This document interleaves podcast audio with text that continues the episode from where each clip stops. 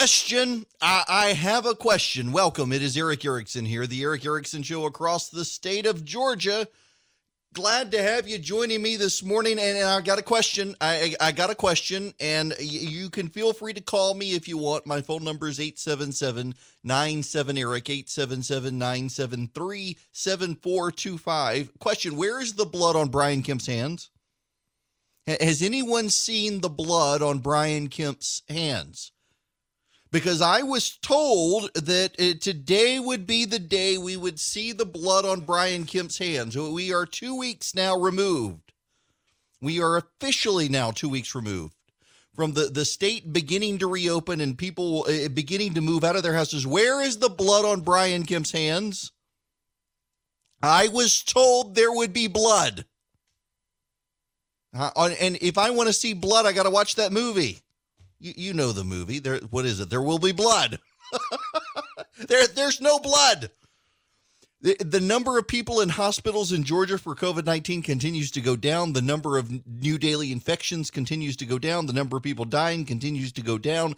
The state is headed in the right direction. There are pockets of increase in the state. We know where those pockets of increase are. We know why they are happening. Uh, we know what to do to contain them. Uh, we have hospital capacity in the state if the numbers surge again, people are headed out of their houses. Uh, where is the blood on Brian Kemp's hands? The national media told us uh, we were all going to die in two weeks after Brian Kemp reopened the state. We are now uh, two weeks from Brian Kemp reopening the state. Where where are all the dead bodies? In fact, hang on a second. Let me step away from the microphone real quick. No, no. I, I'm I'm sorry. I just I needed to look out the. There are no vultures in the sky this morning hovering around the dead bodies. I I I don't see them. There. Uh, no. Let me look out. Yeah. There's not even. I can't even see a cloud. There are no vultures. Where are all the dead bodies? Now, we may get a surge. We may get an increase. In fact, the governor says there probably will be an increase, but that's been the whole point the whole time is that uh, we we're going to see the numbers probably go back up some of people who get the virus. But we have the hospital capacity and the the bed space and the ICU capacity to deal with the issue. The belly aching from so many people is a little bit of a, a, a, a silly nonsensical thing. Now the governor had a press conference yesterday. And uh, what he said is that bars and nightclubs have to stay closed till the end of the month. Uh, now, there's a reason for this. There are actually a couple of reasons for this. Number one, uh, bars, nightclubs, and live music venues, it's hard to get people when they're drinking to socially distance and we still need people to socially distance. You still need to be wearing a mask on. By the way, by the way, um, so I, am seeing this thing. There's this thing that blew up last night with a, uh, one of the the common good conservative types. You know, so th- there's this conservatism isn't good enough for some people anymore and they've decided we need to reinvent it as as common good conservatism which is big government conservatism which is the the big government gets to tell you how to live your life in a way that's good for everyone else around you and uh, the rest of us would call this big government nanny statism. And they say, no, no, no. It, it, it's one size fits all conservatism. We can't have regionalism. We can't have federalism. We have to have the nanny state in Washington tell us what to do and we comply with it. And it is conservatism. They can't really tell us what it means beyond that, but it's common good conservatism. And I see one of the leaders of the common good conservatism online last night saying, uh, wearing a mask is cowardice. You wear a mask out of fear why are you wearing a mask? Wearing a mask is ridiculous. We we we should defy any law that tells us to wear a mask. Y'all. Those of you who, who know anything about guns, which is probably three quarters to, to nine tenths of my audience, which reminds me, I got to go to Barrow Automotive and buy me a new gun just because. Got to help the economy, you know. If you don't know where Barrow Automotive is, you, you need to educate yourself. But nonetheless, most of you have guns why don't you put your finger on the trigger when you have a gun? Why, why, why, do you keep your? I mean, if you've gone through a gun safety class, they teach you not to keep your finger casually on the trigger. Why? Why? Is it because you're scared of the gun? You don't put your finger on the trigger because you're scared. You're you're you're a fearful little little worrywart. No, you, you don't do it because it's good gun safety. You don't do it because of respect for people around you. You you don't do it because accidents can happen. Same thing with the mask. People aren't wearing a mask because they're scared. People aren't wearing a mask because they they fear getting sick. No, you get the mask on because about half the people who get this virus will never even know they've had it and they spread it to other people who die. Did you hear about the woman in, in Great Britain? She was a railroad worker. Uh, some guy got mad at her because he wasn't doing what she wanted him to do uh, to comply with social distancing and wearing a mask, and he spit in her face and said he had the virus. She's dead. Yep, she died of the virus. Guy get, actually did give it to her. Reminds me of the of the bus driver in Chicago who the woman started berating him uh, for not socially distancing. Uh, he made her get off the bus. She had the virus. He died. The bus driver did. She lived. He died. You don't. You, you wear the mask to be socially responsible. You don't have to wear the mask everywhere. But if you go into the grocery store and there's a bunch of people, do it. You go into the grocery store, there's nobody around. Don't worry about it you in the live you're in the drive through at chick-fil-a don't necessarily worry about it they, they got themselves covered up themselves you're good but it's about you trans accidentally transmitting the virus not even knowing you're sick to other people that's how the virus is spreading so much because you start becoming contagious well before you know you're sick and in many cases you never know you're sick but this whole idea of of I, I, the, the mass social irresponsibility is, is nonsensical to me. It's, it's, crazy that the common good conservatives are the ones out there saying don't wear the mask. Turns out they're all just a bunch of libertarians, which suggests they won't be very successful with the advance anything. No, no, no offense to my libertarian friends, but when's the last time any of you guys actually got elected to something substantive? But eh, okay, seriously though, where's the blood on Brian Kemp's hands? Because we were told that everyone was going to die and we didn't. Now, he came out yesterday with his press conference. Bars and nightclubs, you got to stay closed. Uh, live venues, stay closed because, as I said, when you're drinking, you're not socially distancing, you're having a good time. And um, those seem to be in the places that have reopened and saw rebounds. That seems to be a big factor in the rebound is the social interactions with people who have been drinking tends to help spread the virus. So those are going to be closed. Restaurants, though, can add more people You'll now be able to have tables up to 10 from 6 to 10 and you'll be able to have more people in your restaurant. People still got to be socially distanced, but you can add more people per square foot to your restaurant, which is a good thing. Uh, overnight summer camps gone. Can't happen this summer, at least not yet. Uh, they'll look at them again at the beginning of the month. Uh, the beginning of June, but right now gone.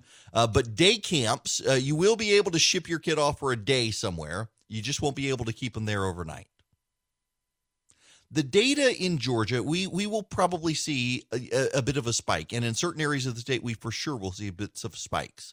Uh, we we've seen this up in Gainesville with the poultry producers. We will probably see this in some other parts of the state, but overall, the data is good in the state of Georgia. We have more available hospital space now than at any time. We have fewer people in hospitals today with the virus than at any time since the major flare up in, in Dougherty County. We have fewer dead people per day than at any time. We have fewer daily new cases. We're, we're doing well as a state, and people are doing what they need to do. People are still managing to be socially distant from one another. There are 273,904 total tests given so far. Um, a major skyrocket because this time last week, if you'll recall, this time last week, uh, we were barely over uh, to we were right at 200,000. Uh, we we've gone up 73,904 since then, which is great. 35,247 new cases, about a thousand new cases reported. 6,228 total hospitalizations. That number is, is stabilizing. The daily rate is actually really good. The daily rate continues to show Georgia is doing what it needed to do. The projections, the seven day moving average continues to decline for the state. You know, you can go now on the state and see the seven day moving average for every individual county. Let's do Floyd County real quick. In Floyd County, wow, Floyd County, you're you're just wow, you you nosedived. You you spiked and then you went down. That's great. You've got uh, April 27th was your high day. You had four cases. Let's see, May 1st. May 1st, you had three cases. May 3rd, you had one case. Uh, now that'll still go up some, but that that's great news. You're headed in the right direction in Floyd County. What about deaths in Floyd County? You haven't had anybody die since April 25th. You had one death on April 25th. You had two deaths on April 23rd. Uh, you're, you're not having a lot of deaths in Floyd County. Now, what about, let's see, let's do Habersham County. Let's do Habersham County. Uh, in Habersham County, your cases, eh, you, you haven't crashed as much as Floyd. Your 70 moving average doesn't look as good. There's been a slight uptick, uh, 28 confirmed cases on April 29th. But your peak was April 20th of 28. You had a, a spike on the 28th, but otherwise you've had a downward trajectory, which is good. Your 70 moving average is still headed in the right direction. What about deaths? You had a, a death on the first. You had a death on the on the on the 27th, a death on the 28th. You, you nope, you've had no deaths since the 29th. So you've been good. You had two people die on the 24th. One last one. I can't do them all, but I'm going to do three of them to give you a sense of it. In Bibb County, where I am, in Bibb County, uh, they said we would not hit our peak until mid-May. We're we're at mid-May and we're not near the highs that we were on April 20 on April 9th there were 42 confirmed cases. On April 27th there were 26 on April 29th there were 3 what about deaths?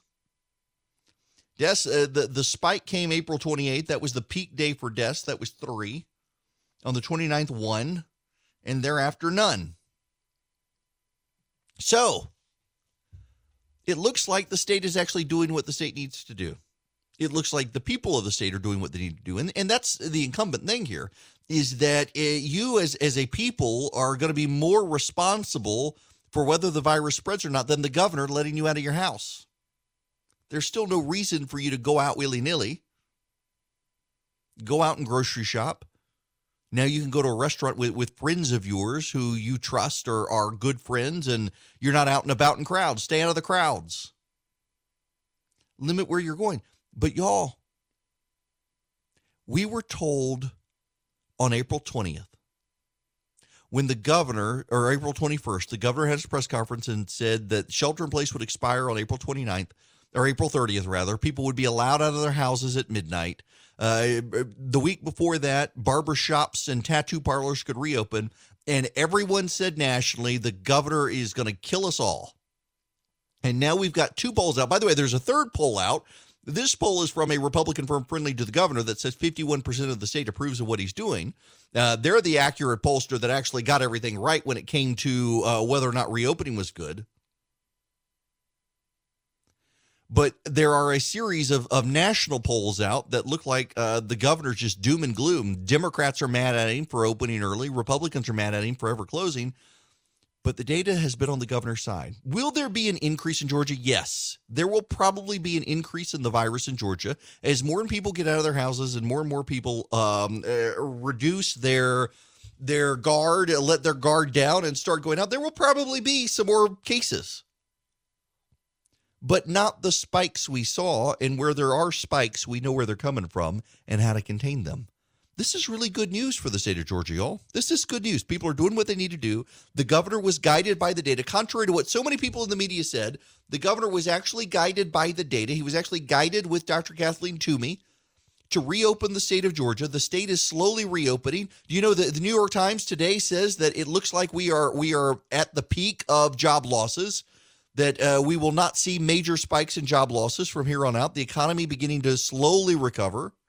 And by the way, you know, you've still got PPP out there. If you need PPP for your business, uh, uh, check my friends at First Liberty Building and Loan in Newnan.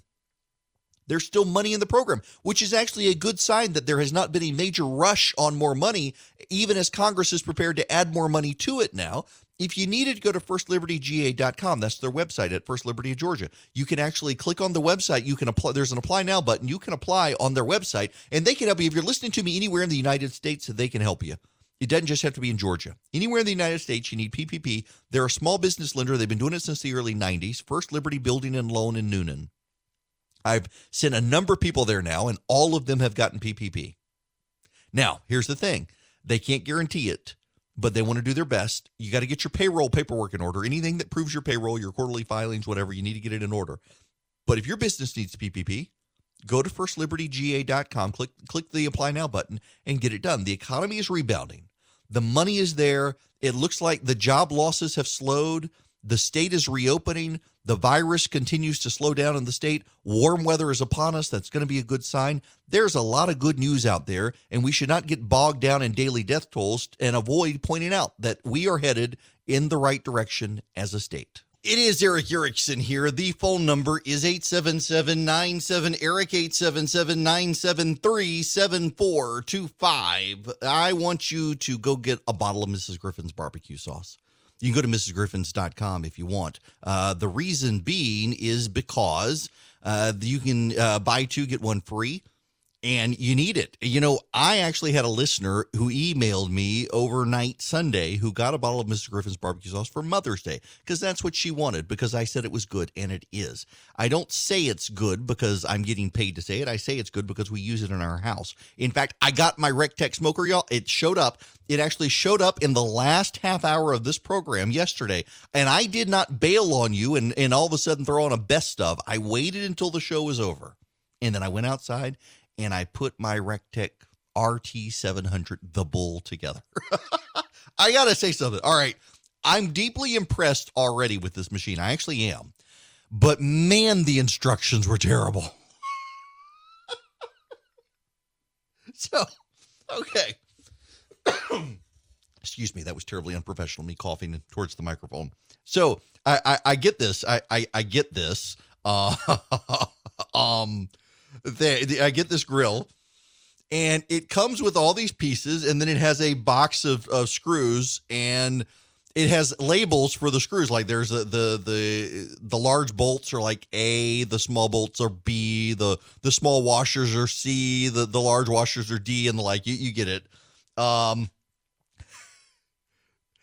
there's no reference to them in, in the instructions. None. There there is there is no reference to to what what washers and bolts and nuts uh, to use.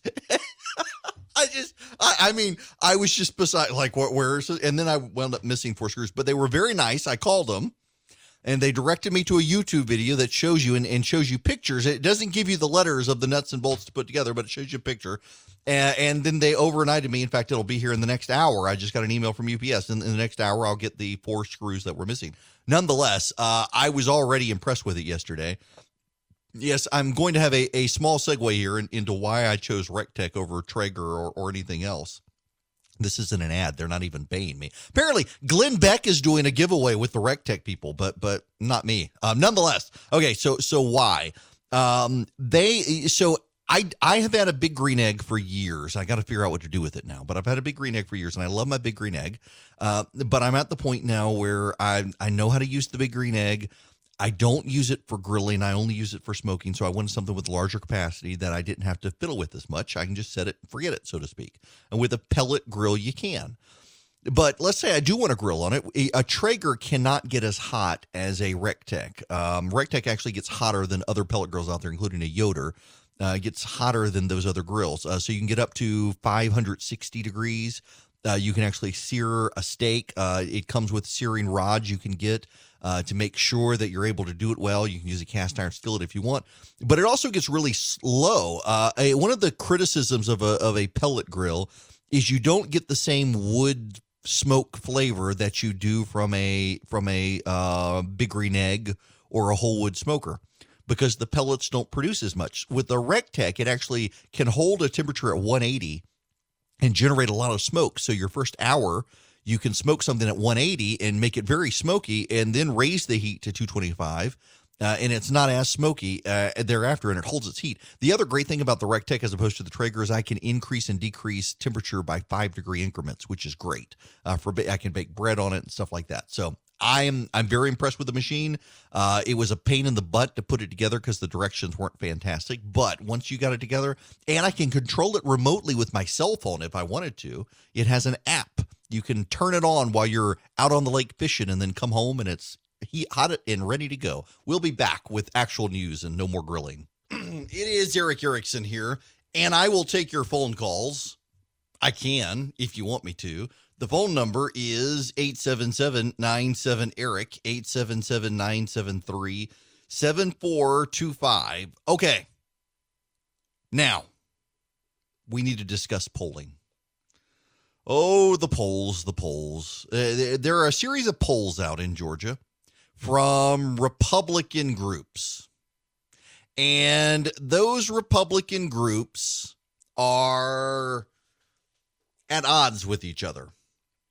The Speaker of the House of Representatives has a poll out showing that the governor sucks and he's awesome. The governor now has a poll out showing that uh, the governor is is not not great, but he's okay. He's fifty one percent support, uh, forty eight percent. Everyone strongly strongly has a strong opinion on whether or not to support the governor or whatnot. Um, here's the thing that all the polls agree on. And by the way, there's a media poll out that also shows Governor Kemp has been hit. Uh, it, let me hang on a second. Um, I I apologize. I should have done this sooner. AJC. I'm going to the Atlanta Journal Constitution. Uh, where is the uh, yes, here we go. Um, this the poll is conducted by Public Opinion Strategies, which is actually a good poll.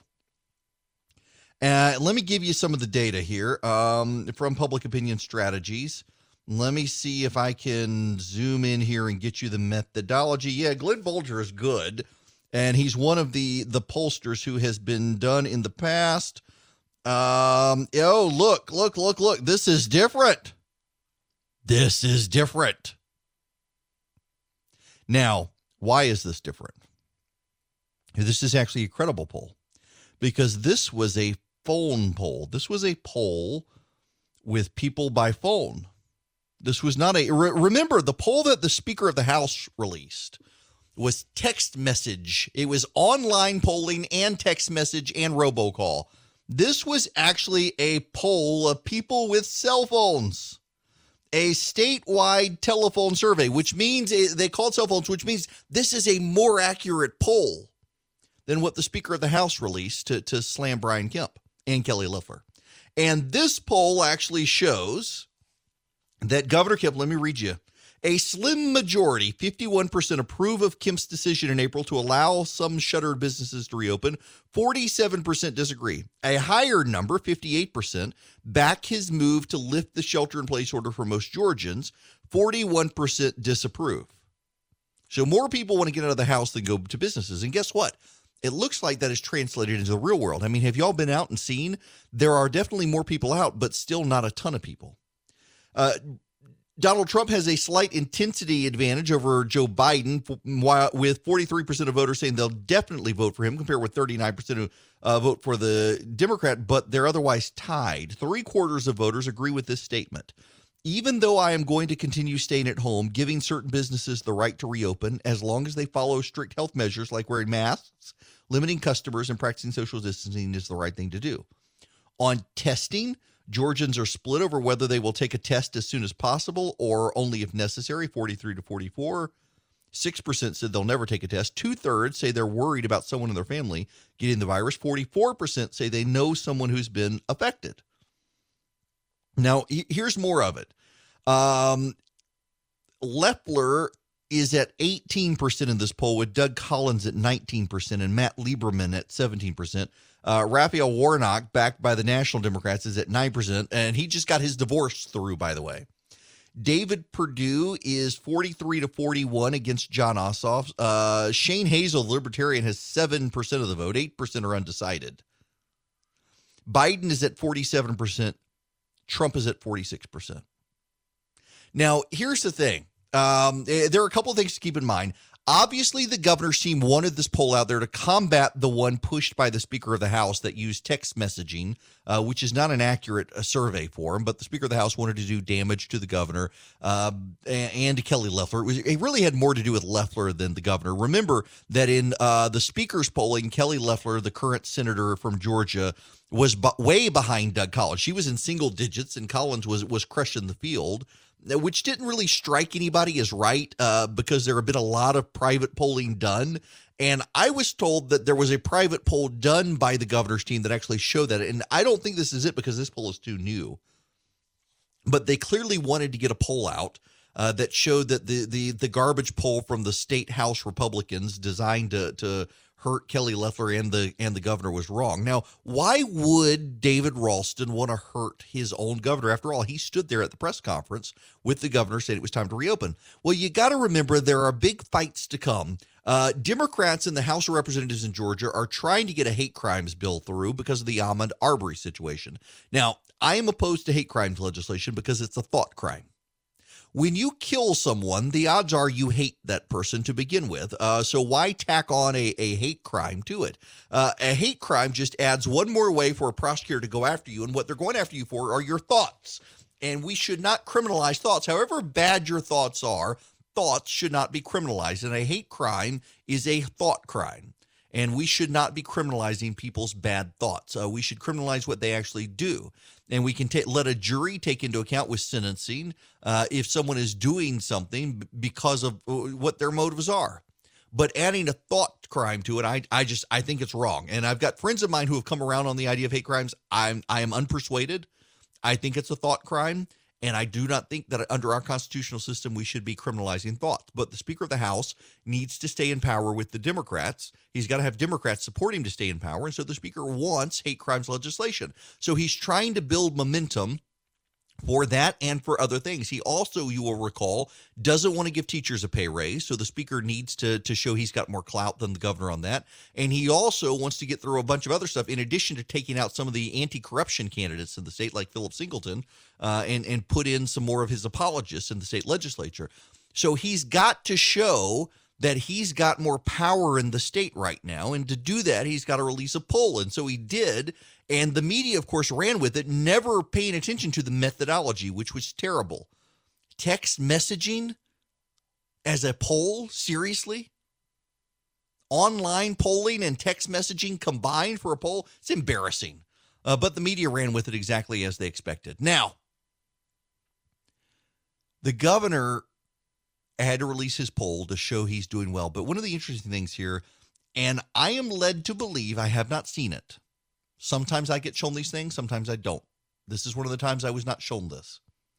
I am led to believe there is actually other polling out there that shows uh, very similar to this that a slight majority of Georgians are okay with the governor reopening the state slowly.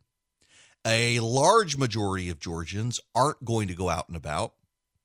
And Doug Collins is doing well, but not as well as as some polls would have him do. Doug Collins, and, and I'll get into more of the Doug Collins Kelly Loeffler race in the next hour, but Collins has continued to pick up support. I'm not sure at this point what the campaign is, uh, what the campaign play is for for Loeffler. Um, the governor, I, I, I have maintained all along, I'll support her because the governor picked her. I don't know her. Uh, I do know Doug Collins, and I like him tremendously, and he'd be great. But I just I give the governor the benefit of the doubt on this. But it looks like a lot of people aren't. What they are giving him the benefit of the doubt on is reopening to a degree. But it's very interesting when you delve into the polling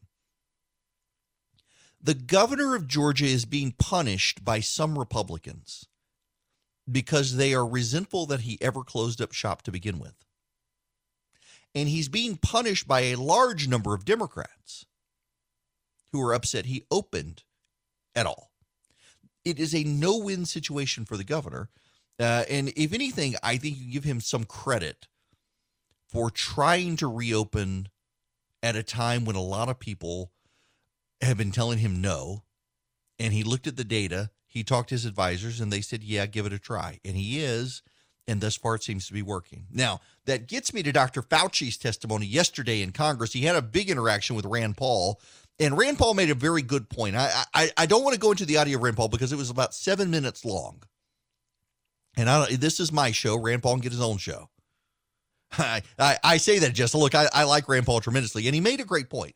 And I think um, I, I disagreed with him to some degree in that there are big questions now. What all did Dr. Fauci get wrong? And I, I wanted to defend Dr. Fauci, and I realize I'm going against many of you as well who, who are blowing up Dr. Fauci. He was only as wrong as the data was, and only as right as the data was. And as the data shifted, he shifted. And I, I think that's what he, as an epidemiologist, needs to do. As a doctor, he needs to do. He, he specializes in communicable infectious diseases. He has been advising presidents since Ronald Reagan. He is not a partisan, but his job is health. This is what's happening and what is, is part of my frustration with the attacks on Dr. Fauci. President Trump is listening to Dr. Fauci. He's listening to Dr. Fauci over his economic team. To the extent that Dr. Fauci is asked to advise the president, he's asked to advise the president on epidemiology. And so he's giving the president his answers on epidemiology. If the president wants to go about opening the economy, he needs to talk to the economists, not to Dr. Fauci. And then consult with Dr. Fauci, who says, okay, doctor, I understand you don't want us to do this, but if we were to do it, what should we do? That's not the way the game's being played. And he's being made to be the bad guy by a bunch of people who never thought we should have sheltered in place to begin with. Let me play some of his testimony from, from yesterday. Thank you, Dr. Redfield. I have a final question for each of our, our great witnesses today, and it's one that uh, my constituents often ask me. Now, I got to pause here because that is Kelly Loeffler. And if it sounds echoey, it is because that is the nature of the call. It was done by live streaming with Dr. Fauci. You do need to know that, but this is is Senator Loeffler asking him a question. Uh, the mainstream media and indeed some of my colleagues in the Senate seem to want to paint each of your relationships with our president during this wartime effort as confrontational and lacking consensus. Can you categorically say here to the American people today whether this is true or untrue? From your testimony today, I've seen a very coordinated effort to address this with the administration to combat this pandemic. Can you give me a sense of whether this characterize, what the characterization uh, is, is, whether it's true or untrue? Thank you. I'd ask Dr. Fauci to answer that first. Yes, no, there is certainly not a confrontational relationship between me and the president. Uh, as I've mentioned many times, I give uh, advice opinion based on evidence based scientific information. Uh, he hears that, uh, he respects it, he gets opinions from a variety of other people, but in no way, in my experience over the last several months, has there been any confrontational relationship between us. Thank you, Dr. Redfield. Dr. Hahn. Again, I would echo what uh, Dr. Fauci said. We're there to give our best public health advice, um, and that's what we do. It's grounded in data and science. Um, and uh, I've always felt free to give the best public health uh, advice that I think uh, needs to be given at the time, and it's always been done in a very professional way. Senator Loeffler, this is Steve Hahn. Um, uh, I do not have a confrontational relationship, have not had a confrontational relationship with the president. He asks questions. Um, I have given him my honest answers rooted in data and science um, and he has listened respectfully uh, to those, uh, incorporating that into his decision making. And Brett Giroir, I have nothing else but to, to echo uh, my colleagues. We work very closely together, um, all the scientists, all the physicians, uh, of course, Ambassador Birx, uh, other scientists within our group. Um, we have a very productive working relationship with each other and also uh, with the president and vice president. It would not be confrontational, and I certainly feel that we have the ability to honestly state uh, our opinions and recommendations, uh, and that's been uh, that way since the beginning. Okay, first of all, I, I can't help but note that Kelly Loeffler's voice there is kind of like the dystopian robot voice you hear in sci-fi movies. Thank you, Dr. Redfield. I have a final question for I'm sorry. I know it's not her fault, but I'm just in there listening. Like, where have I heard this before? It's total Recall, I think. but you know, her. I'm glad she asked the question, got it on the table, and and this gets to the point um, where Rand Paul's right. Dr. Fauci should not be the final authority on reopening the government of the United States and, and the businesses of the United States and the economy of the United States. He should not be the final authority. And to the extent he is, it's because the president is letting him be. All his job is to do is to answer the health questions as an expert, answer those questions. And what this shows, and you know, this is something that the Democrats are ignoring about the president. That the president continues to let Dr. Fauci lead on this suggests they actually are letting Dr. Fauci and the experts do their work. You know, we we've heard so long that uh, the experts are being ignored by this White House, et cetera, et cetera, et cetera. The reason there's so much anger at Dr. Fauci is because the president is letting him be. He's letting him work. He's listening to him. That's completely different from what you hear in the media. And I guess to some extent, the Republicans get it and they're trying to signal that, Mr. President, you don't need to listen to this guy anymore. We need to reopen the economy. But the president has taken it slow here. Yes, he wants the economy to reopen, but he also knows that if the virus rebounds, he's going to lose in November. So he's letting Fauci do his work. And poor Fauci's caught in the middle. I do not think he's a bad guy. And and I, I really do think that you've got to recognize that the man is doing what he was trained to do and he's an expert in that regard. How is it already the end of the first hour? And by the way, my RecTech parts just showed up. Excellent company. I, I, am I'm impressed. Um, I, how how is this the end of the first hour? Um, apparently it is. One more clip from Dr. Fauci, please. Are we fearful that if we don't get our act together, as bad as the situation is now, it could become worse uh, in the fall or winter? Well, Senator, thank you for that question. It's a frequently asked question. And I think that possibility does exist. However, and the reason I say that is that when you talk about will this virus just disappear, and as I've said publicly many times, that is just not going to happen because it's such a highly transmissible virus. And even if we get better control over the months, it is likely that there will be virus somewhere in this on this planet that will eventually get back to us. So my, my approach towards the possibility of a rebound and a second wave in the fall is that A, it's entirely conceivable and possible that it would happen. But B, I would hope that between now and then, given the capability of doing the testing that you've heard from hmm. Admiral Giroir and the ability of us to stock up on personal protective equipment and the workforce that the CDC under Dr. Redfield will be putting forth to be able to identify, isolate, and contact trace. I hope that if we do have the threat of a second wave, we will be able to deal with it very effectively to prevent it from becoming an outbreak, not only worse than now, but much, much less. You know, that's the thing. Uh, the the data, the data suggests that by August or September, we will have uh, more information, more resources, and uh, we will have more opportunity to combat the virus if it rebounds. And by the way, there continues uh, in Europe as more and more studies come out. There continue to be signs that show that kids aren't getting the virus. There are some kids who are getting uh, something like Kawasaki syndrome, uh, which can be fought uh, is a very serious condition, uh, but overwhelmingly are fine and don't transmit it to adults. This is a a disease that is is more dangerous the older you get, or the more unhealthy you get. You know, by the way, as as someone who is now having to watch what I eat and exercise and try to lose weight, um, which sucks, but I got to.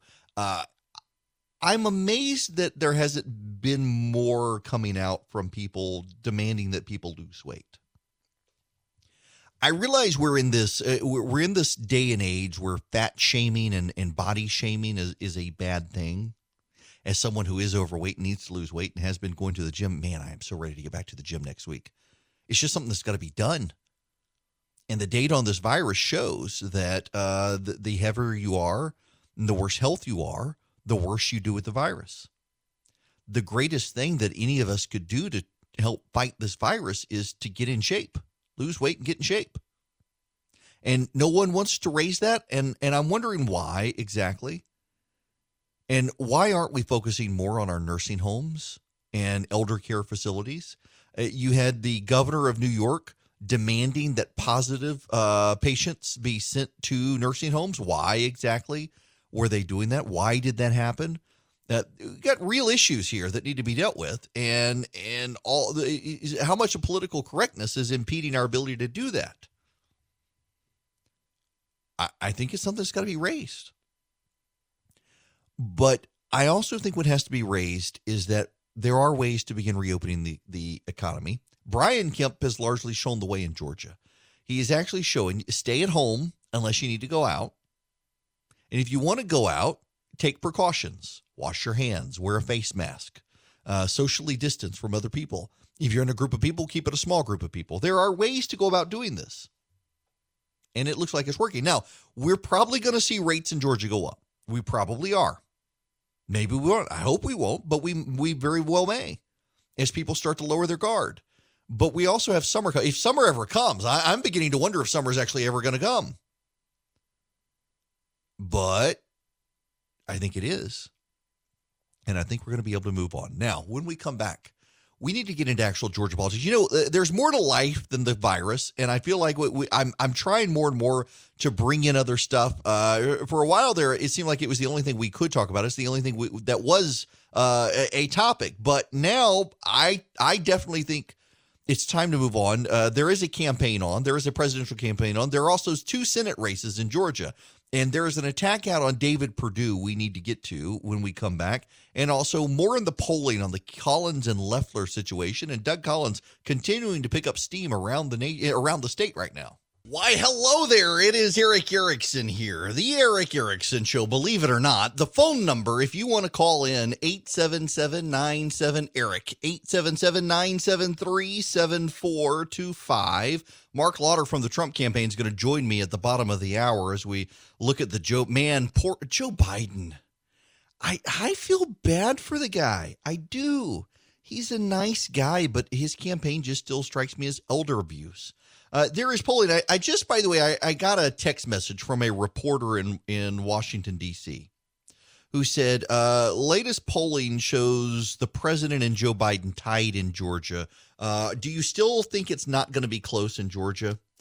And I, I replied back during the break and I said, no, it's not. I don't know why this happens in Georgia. But in 2018, Stacey Abrams led the Republicans who are still battling it out uh, for their primary. In 2016, at this time, Hillary Clinton uh, was ahead of Donald Trump. In 2014, Michelle Nunn and uh, Jason Carter were ahead of David Perdue and Nathan Deal. In 2012, Barack Obama and Mitt Romney were tied. I, I don't know why that happens. Uh, my guess is that uh, the pollsters at this time of year they're they're doing a more broad um, uh, registered voter poll uh, they're not doing a likely voter poll, and, and the pool of likely voters in Georgia is fundamentally different. I mean, ask the Abrams camp. The Abrams camp registered 980,000 people to vote in 2018. It was really impressive, and it made Republicans a lot of nervous. Less than 100,000 of those newly registered voters actually turned out and voted in 2018. Uh, if, you, you know, they say in finance, for example, you all you, you hear this. You, you turn on CNBC, you're going to see an ad for a stock or a mutual fund and at the end, they're going to say past performance is no indication of future value. Slow down. It's past performance is no indication of future value or future performance. They just say it real fast. Past performance, no indication of future performance. You're like, what? What did, what did they just say?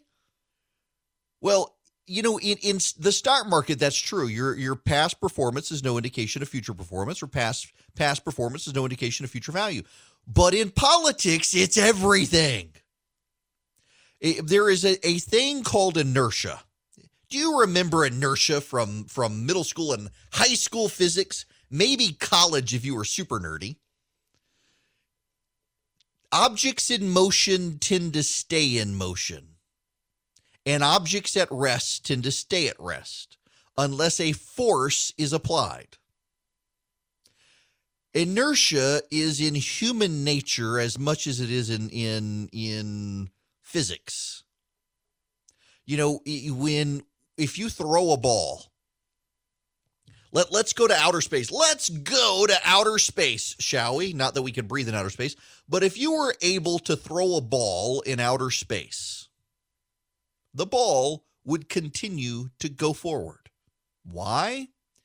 Because there's no wind resistance in outer space to slow it down. An object in motion continues in motion until force is applied to stop it. Uh, you go to the moon, and, and you remember the the if you ever saw one of the videos of them hitting a golf ball on the moon, then the golf ball just flies off the moon. Well, it, it comes back eventually very far away because of gravity. That that is the the force that is applied to bring the golf ball back. But it, uh, there's so little gravity on the moon uh, that the it can go far away. You get a good batter up there, hit, hit a good baseball, you, you may be able to send it into orbit around the moon. And the same thing with, with a boulder, a boulder on the side of a mountain. That boulder is going to stay there until there is a force, an earthquake or something uh, that causes the mountain to shake and the boulder begins to roll. And the boulder will begin to roll downhill, uh, and an object at rest will continue to stay in rest until force is applied. The force is applied, and the object at motion continues to stay in motion until force is applied. Friction of rubbing against the ground, gravity pulling it, the ground evening out. It, it's it's going to slow down.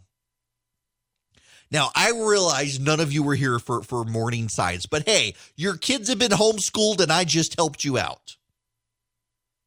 But the reality is, it works in politics as well. A registered voter who has never voted is more likely than not to never vote. A voter who always votes is more likely than not to always vote unless something happens. So you can go out and you can register every freaking American. I mean, you can go out and register toddlers to vote. You can register the dead to vote. You can, well, the dead have a propensity to vote, so you probably don't want to do that. Uh, but everyone else, you go out and register them, and the odds are if they don't normally vote, they're not going to vote. And if they do normally vote, they will vote.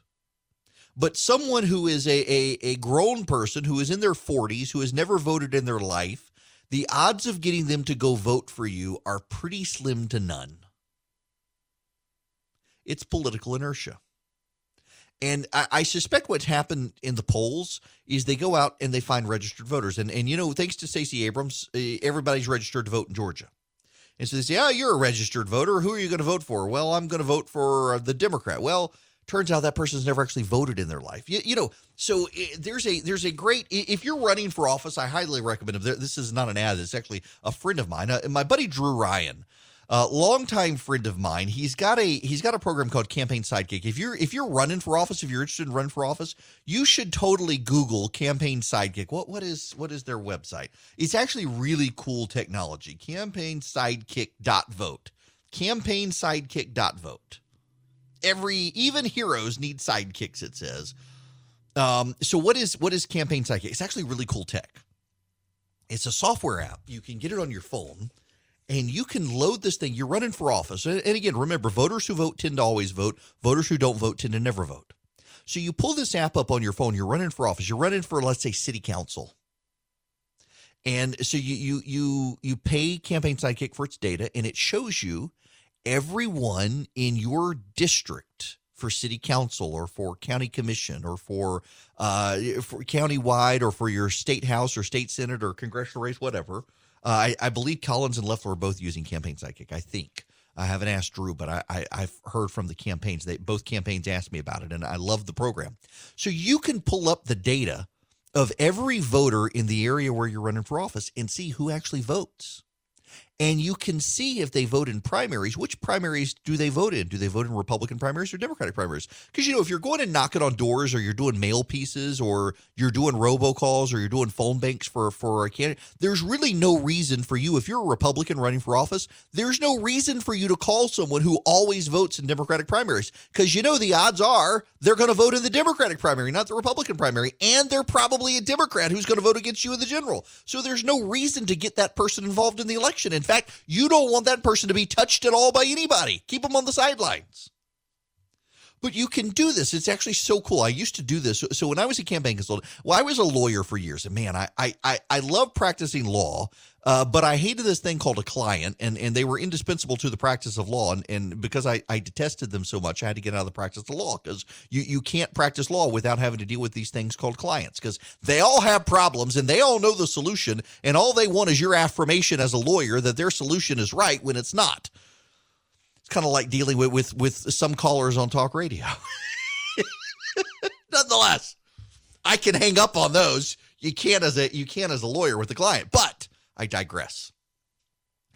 So what you do is is you activate these people. You you get them you get them out there. When I was a lawyer, what I would do is I would go to the local boards of elections, and I would actually do. And I I still to this day sometimes do it in races because I, I one I'm a nerd and two I, I just I like to do this. I like to keep my skills sharp in this regard. You go to the board of elections and you every you know this. Everybody has a precinct. You vote in a precinct So, what you can do with your Board of Elections is you can go find how many people are actually registered to vote in this precinct. See, there are 10,000 people in your precinct who are registered to vote. Now, go find a similarly situated race. Now, what is a similar situated race? Well, there's a thing called ballot drop off. Ballot drop off. You you are all guilty of ballot drop off. Most well, I shouldn't say all of you. A, a lot of you are guilty of ballot drop off. You go vote on election day. You vote for president or governor. You vote for your senator. You vote for your congressman. You, you, you vote for the next guy, and you vote for the. And then you start getting down. It's like, who, who the heck is this? What? What? I, I got to vote for coroner. What? Who? How? What is this person? What is this job? And you just you give up. Say i'm done. I voted for all the positions. I don't even know what this position is. Oh my gosh i got to vote for a constitutional amendment? Nobody told me this. I don't know what to amend the constitution for. I'm not going to vote for this. And you, you drop off. So you get down to state rep for example and, and you start the ballot and you got 10000 people in your registered district and 8,000 of those people actually turn out to vote and they voted for president. Well, by the time you get down to the state house races, 6,000 people are voting. 2,000 people have given up. So 4,000 people who registered to vote haven't even voted in this race. So what you do is you go find your similarly situated races. You're, you're running in the state house. On average, the last couple of times we've had this race here, 6,000 people voted. Okay. So if the if if there are the high end is 6,000 people have voted in this race, I need 6,000 plus 1 to win this race. So then you go you you do that math, you know in this precinct I need 6,001 people to vote for me. Because that's the highest it's ever turned out for this race because the ballot drop off and people who are registered who don't actually show up, that's the number I need. So then you go to campaign sidekick and you say, "All right, in this precinct, show me all of the people who are voters. And it shows you all the people who are voters. It says, okay, now show me all the Republicans. And it shows you all the Republicans. Well, wait, what is it? Wait a second. There are only 5,000 Republicans. Ah, okay, show me all of the people who don't vote in primaries, but vote in the general election. Those people, you can't tell whether they're Republican or Democrat. They're independent voters. And now suddenly you've got an extra 2,000 people. All right. So there's 7,000 people. I need to go knock on all these doors, or I need to send them mail, or I need to find their phone numbers, and I need to do a robocall. And you can do that with this this app, Campaign Sidekick. It, it's what a lot of campaigns around the country are doing. You can you can find the voters that you need to get them to the polls. This is the way campaigns are run. You find out how many people per precinct you need, and then you begin to make a plan to get those people in those precincts to come do uh, to come work for you. And and uh, you need a campaign sidekick. And it, again, this is not an ad. This is actually really cool technology that you could use. And um, I, I go through all of this dissertation to tell you that the polling in Georgia right now shows that the Democrats would win the state. Joe Biden would win the state uh, if the election were held today. The problem is the pollsters don't use a campaign sidekick. The pollsters just use the registered voter list for the state and they don't go precinct by precinct. So pollsters may oversample, say, the metro Atlanta area. Or they, they may oversample, I don't know, they may oversample Dalton, Georgia. More people in Dalton, Georgia are on this, and, and so it skews the poll. But what also skews the poll is that they're they're looking at registered voters and not people who are actually going to go vote. When you get into likely voter polling, the numbers adjust dramatically, and it's it's so consistent in Georgia. Again, in 2012, Mitt Romney and Barack Obama at this time of year were tied. In 2014, Michelle Nunn and Jason Carter were beating David Perdue and Nathan Deal. In 2016, Hillary Clinton was ahead of Donald Trump right now in Georgia. In 2018, Stacey Abrams was ahead of the Republicans in Georgia. And in 2020, surprise, Joe Biden is ahead. Georgia has a lot of different, and this is this is why the Democrats salivate over Georgia. This is why there's so much media buzz about Georgia turning blue. Because Georgia has a lot of, of registered voters who lean Democrat, but they don't actually vote. And Stacey Abrams herself could not get these people to go vote. And if Abrams can't get these people to go vote, there's no way that Joe Biden is getting these people to go vote. And if Joe Biden's not getting these people to go vote, when you see the polls that show that Joe Biden is ahead of Donald Trump right now, you got to remember that consistently the national polling tends to forget the lesson in Georgia. What you need to do in Georgia, honestly, if you want to get a more accurate poll, is you need to actually get not the list of registered voters, you need to get the list of people who actually voted in the last election and poll those people and and do a good spread in the state. You do want to concentrate in the metro Atlanta area because that is where the bulk of the population in the state resides. There's a way to do better polling in Georgia. The problem is that it's really expensive to do, so the national media doesn't do it. So instead, they continue to put out these polls that show, for example, Joe Biden is ahead of Donald Trump. It gets sensational national headlines, and they don't pay attention to the fact that historically that always happens in Georgia. And historically, the polls in May, June, July, August, even into Labor Day, never actually bear out in November because the Republicans in the state of Georgia tend to vote and the Democrats don't. And the Republicans have good technology they use, like Campaign Sidekick, for example, uh, where they can go drag people to the polls. They can find out who's voting. They can target them. They can get them to the polls. They can find out what interests them. They can even find out what your big issue is. Oh, you, you subscribe to Field and Stream. You're an NRA member. You buy guns regularly. Hmm, I bet you're a Second Amendment voter. Let me target you that way. The Democrats in Georgia just haven't taken the time to do that. Why? Because they spent so many years thinking, well, everybody's a Democrat in the state and the Democrats always win. They never invested in that infrastructure the way the Republicans have had to do to take the state. And thus far, they don't have the money now to invest in it and do it. And Stacey Abrams has tried, but she did a big voter registration drive thinking, hey, we got so many people in the state who should be Democrat. Let me go register them to vote. She got 980,000 of them to vote, and none of them showed up to vote. Why? Because political inertia. People who've never voted won't vote. At the bottom of the hour, Marc Lotter from the Trump campaign is going to join me. He had been with Vice President's office. He's now been reassigned, retasked to the campaign. Well, Joe Biden is out there saying also, y'all, I just listen. I, I, Joe Biden is a nice guy. You can disagree with him on everything, and just acknowledge that that civilly speaking, Joe and Jill Biden are very nice people. Uh, Jill Biden spent a lot of time when she was the second lady of the United States working with wounded soldiers from Iraq and Afghanistan, and she never wanted the spotlight for it. In fact, she refused the spotlight for it. She never got the credit really that she's deserved for that. Uh, the stories from men and women who served overseas and the kindnesses shown to them by the Bidens are things that will be written about one day, but not now. The Bidens specifically have not wanted to do that because they haven't wanted to be seen as politicizing it. They're very nice people. I just disagree with them on everything. And Biden is just, he's getting old and like really old. Like the, you know, the Donald Trump of today is the Donald Trump of 2016 the Joe Biden of today is not the Joe Biden of 2016. Construction continues through the pandemic, and hundreds of millions of dollars in contracts will continue into 2021 for new sections. So, if you become president, what happens to that whole project? It'll all be under reconsideration. I'm going to, from day one, uh, we're going to have a fundamental. I'm going to send to the uh, United States Congress a uh, a, an immigration plan to provide a pathway for legalization for 11 million undocumented people. We are going to put ourselves in a position where DACA recipients are made safe again. So while construction Thanks so ends. much. That's our time for today. Well, I didn't say that. I don't know exactly where it is, what place, but we're not going to be spending a lot of money on the wall. What? That's that's we're we're going to give illegal aliens a pathway to citizenship. We're not going to be spending money on the wall. That's our time for the day. Well, I, I'm I'm. It's just this is weird.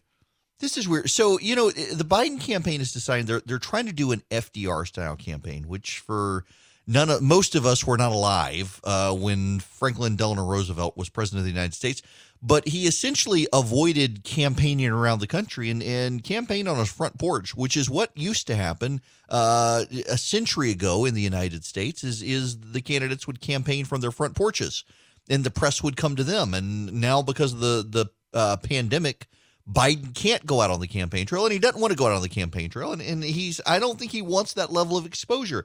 He's been very very guarded in his level of exposure And he's got an American press corps that is so desperate for him uh, to become president of the United States, they're covering for him on all of this stuff. Um, I, I, I, I do think, I'm trying to be careful how I say this.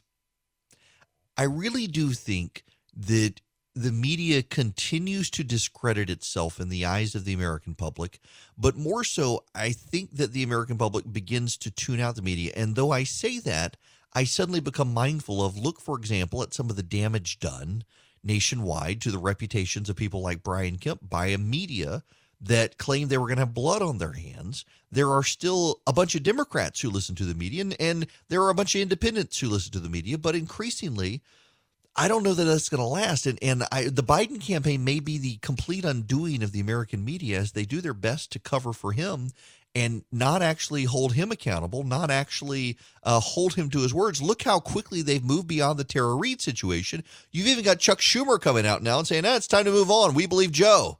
Don't believe her.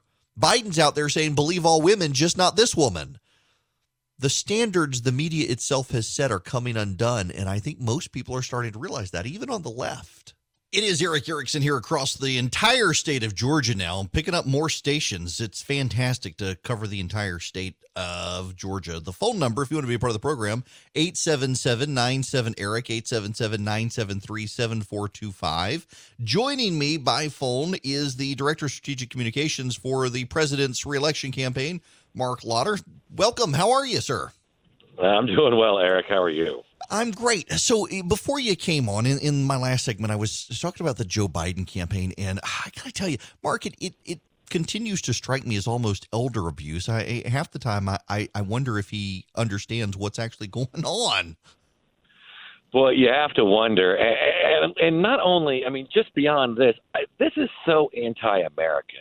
I was thinking about this early. You know, I mean, this is a country that, of people that that came to the open seas, came to the New World, explored the West, developed flight, went to the moon. Hiding and cowering in your basement is not a an American way of saying I want to be your leader.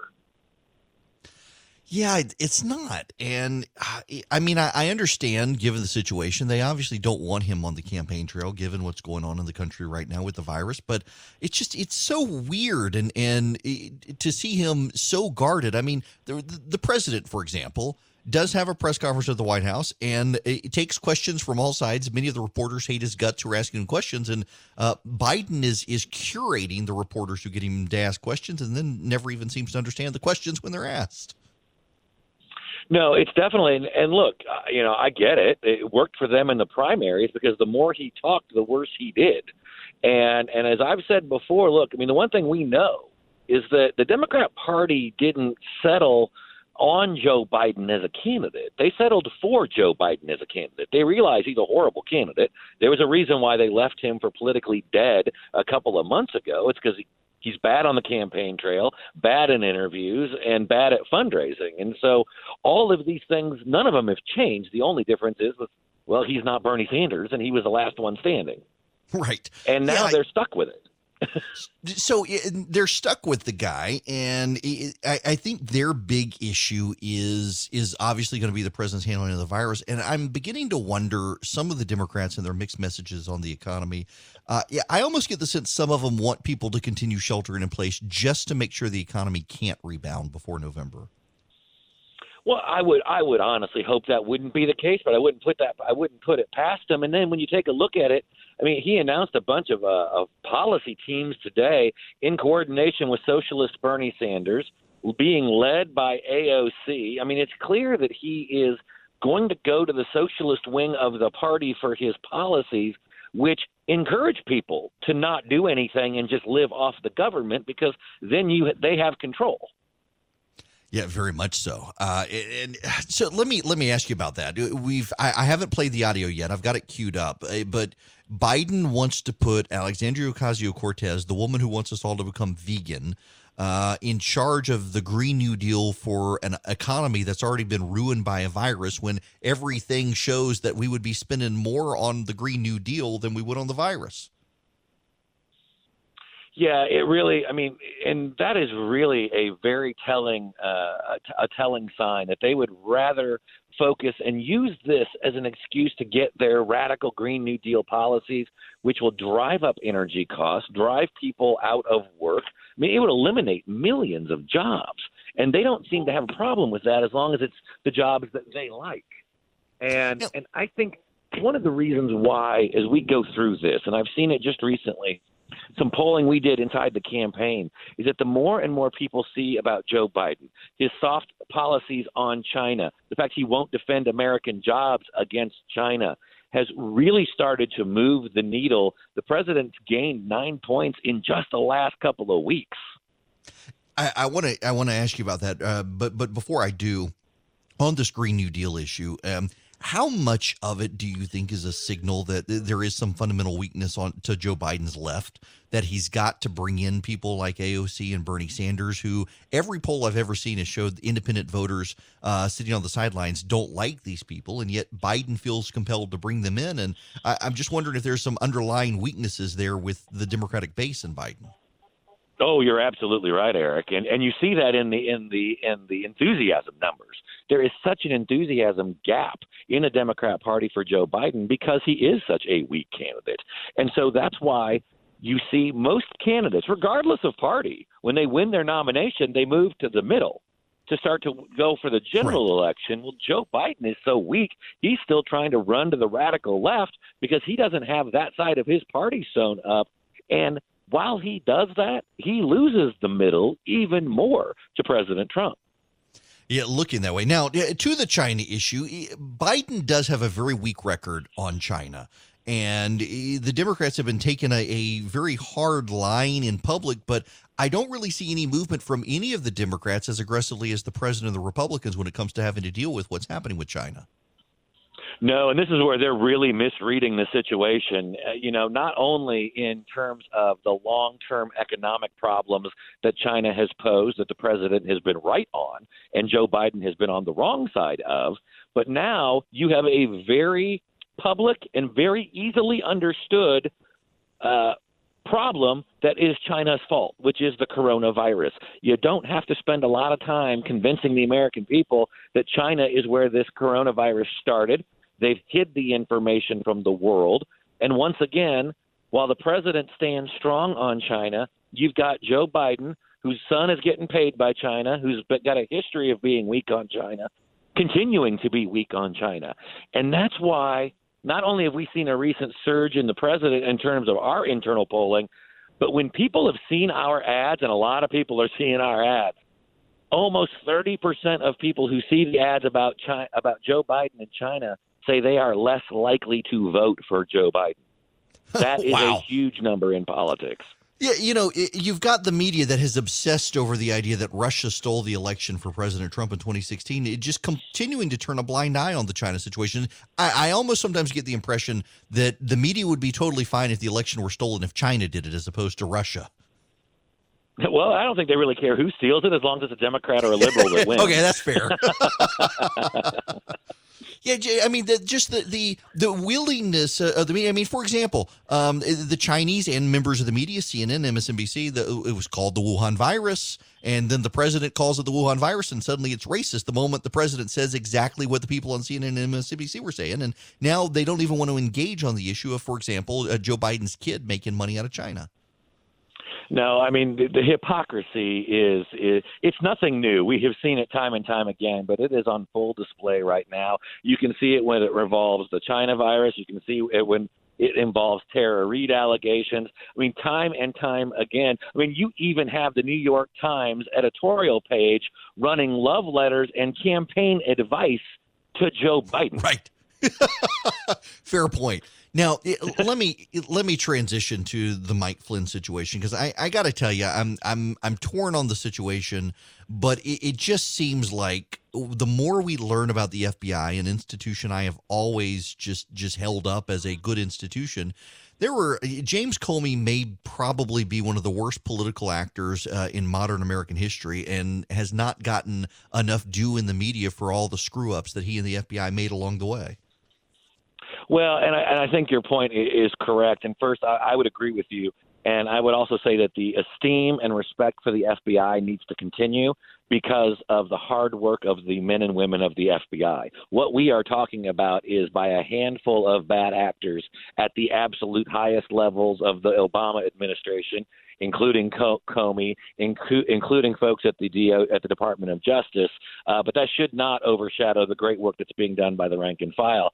But here's what we've got. I mean, we literally have the proof, the smoking gun, so to speak. You know, you've got Obama talking about no who about knowing about the calls between Mike Flynn, the incoming national security advisor, and the Russian ambassador. You have them targeting the police powers of the federal government on a political opponent, on their campaign, and the entire time knowing that there is absolutely nothing to the collusion stories, no evidence, and lying about it in the media, but not lying about it under oath.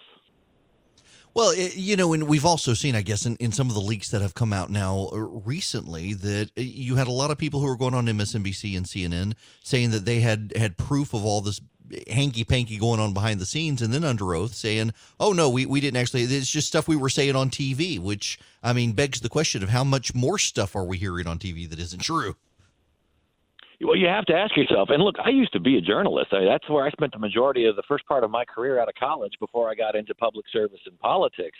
And so wait, wait, if, wait, wait. No, you got to stop right there, Marc. So, so a public service in politics is penance for having been a journalist. Is that right? Apparently, yes. but what I but what I would say is that if if you are at the highest levels of MSNBC and CNN, the Washington Post, and the New York Times, you have to ask yourself and you should be doing a very hard self uh, self introspection in terms of you got played by Comey, you got played by McCabe, you got played by Adam Schiff, you got played. Yep. Marc.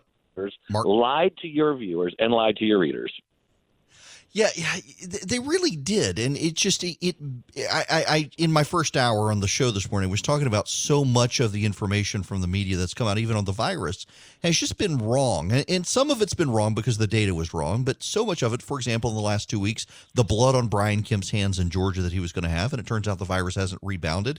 Uh, they do seem the media overall seem way more interested in getting Joe Biden elected president than actually telling the American people what's actually news and that's where I think the long term damage is being done. And and I think that's where the media has got to look at itself and and realize: Are we going to go back to our true beliefs and our true mission, which is providing the facts to the American people and letting them decide, or are we going to put our partisan spin on it?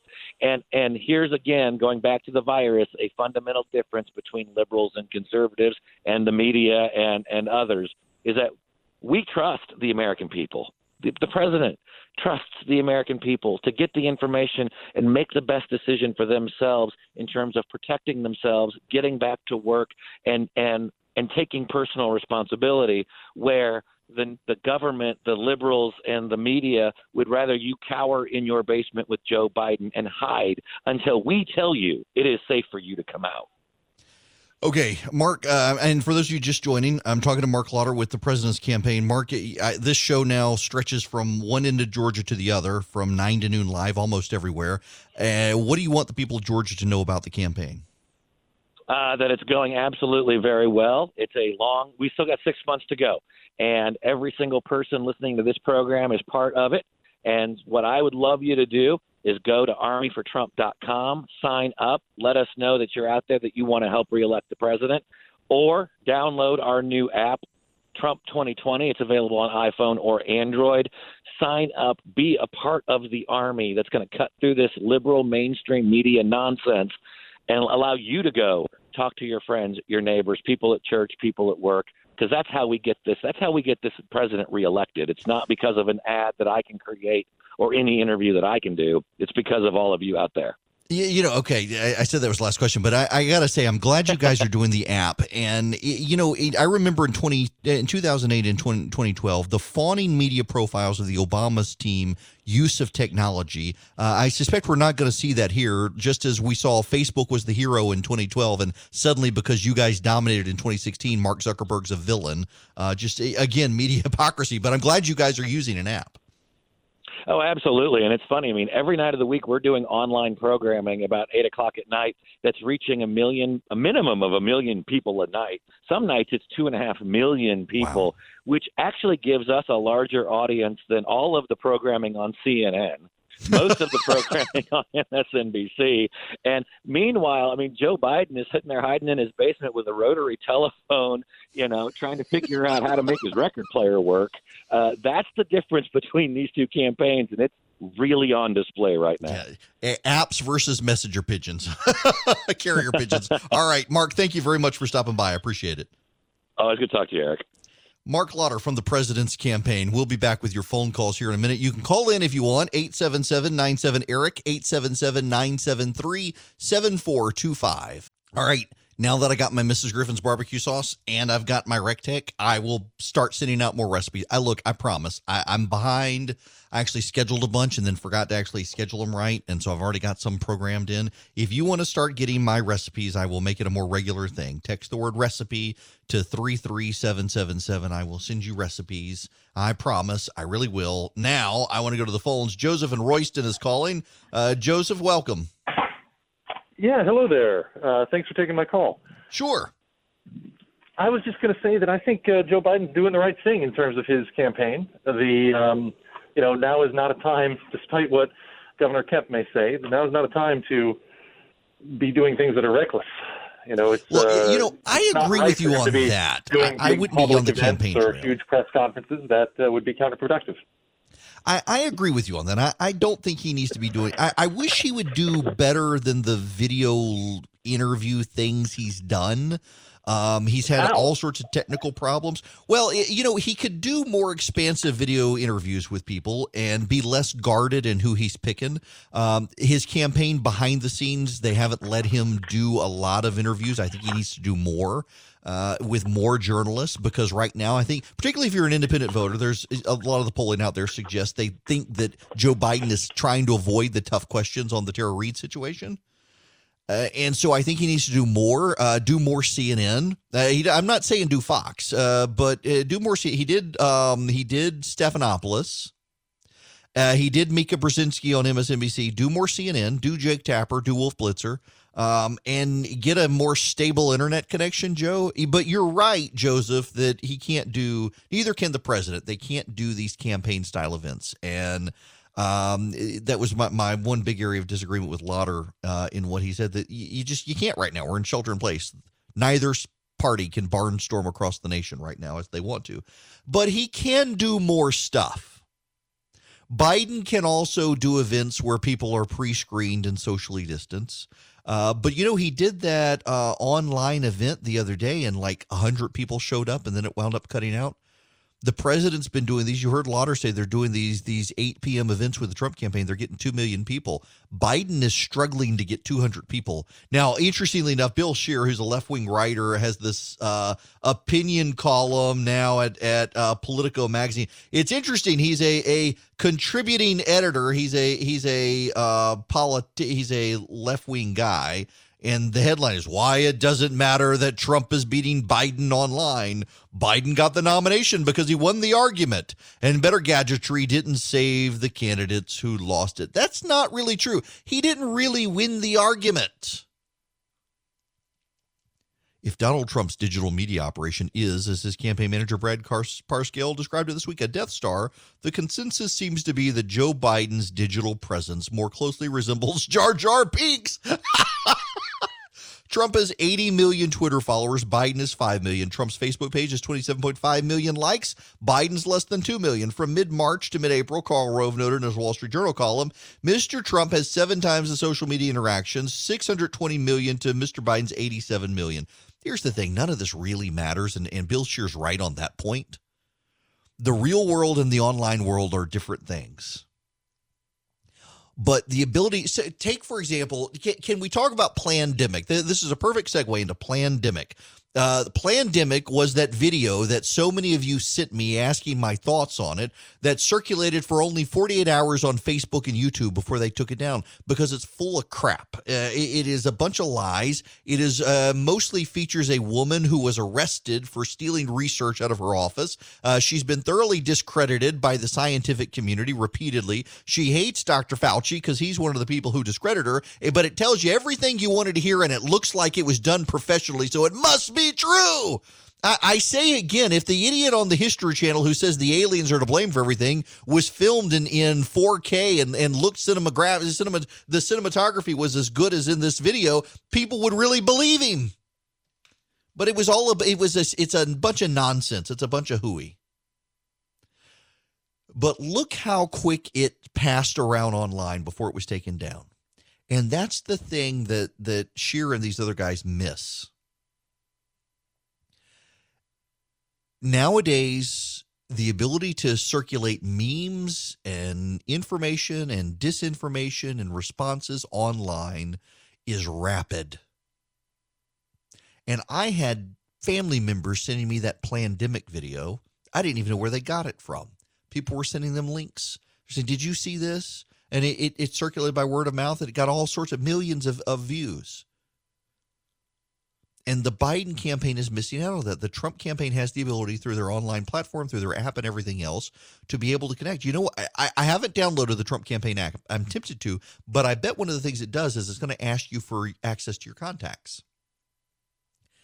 And I would give it to them. And here's why. What the campaign is able to do is what Obama did in 2012 with their app. It gets onto your phone and asks you for your contacts. And then as your contacts begin to interact with the campaign, the campaign can reach out to them and say, hey, you know, Erickson, he's interacting with the campaign as well. Maybe y'all can organize in your local area and help volunteer efforts. And it's a way of taking this massive online army offline. And that's something Biden's not doing. You see, the key here, this is why I do the research together. We're not doing it this year because it's campaign season, timing, virus, everything else. But I intend to get back to it next year. And the reason why is because I think it's very important to take radio listeners and bring them all together face to face.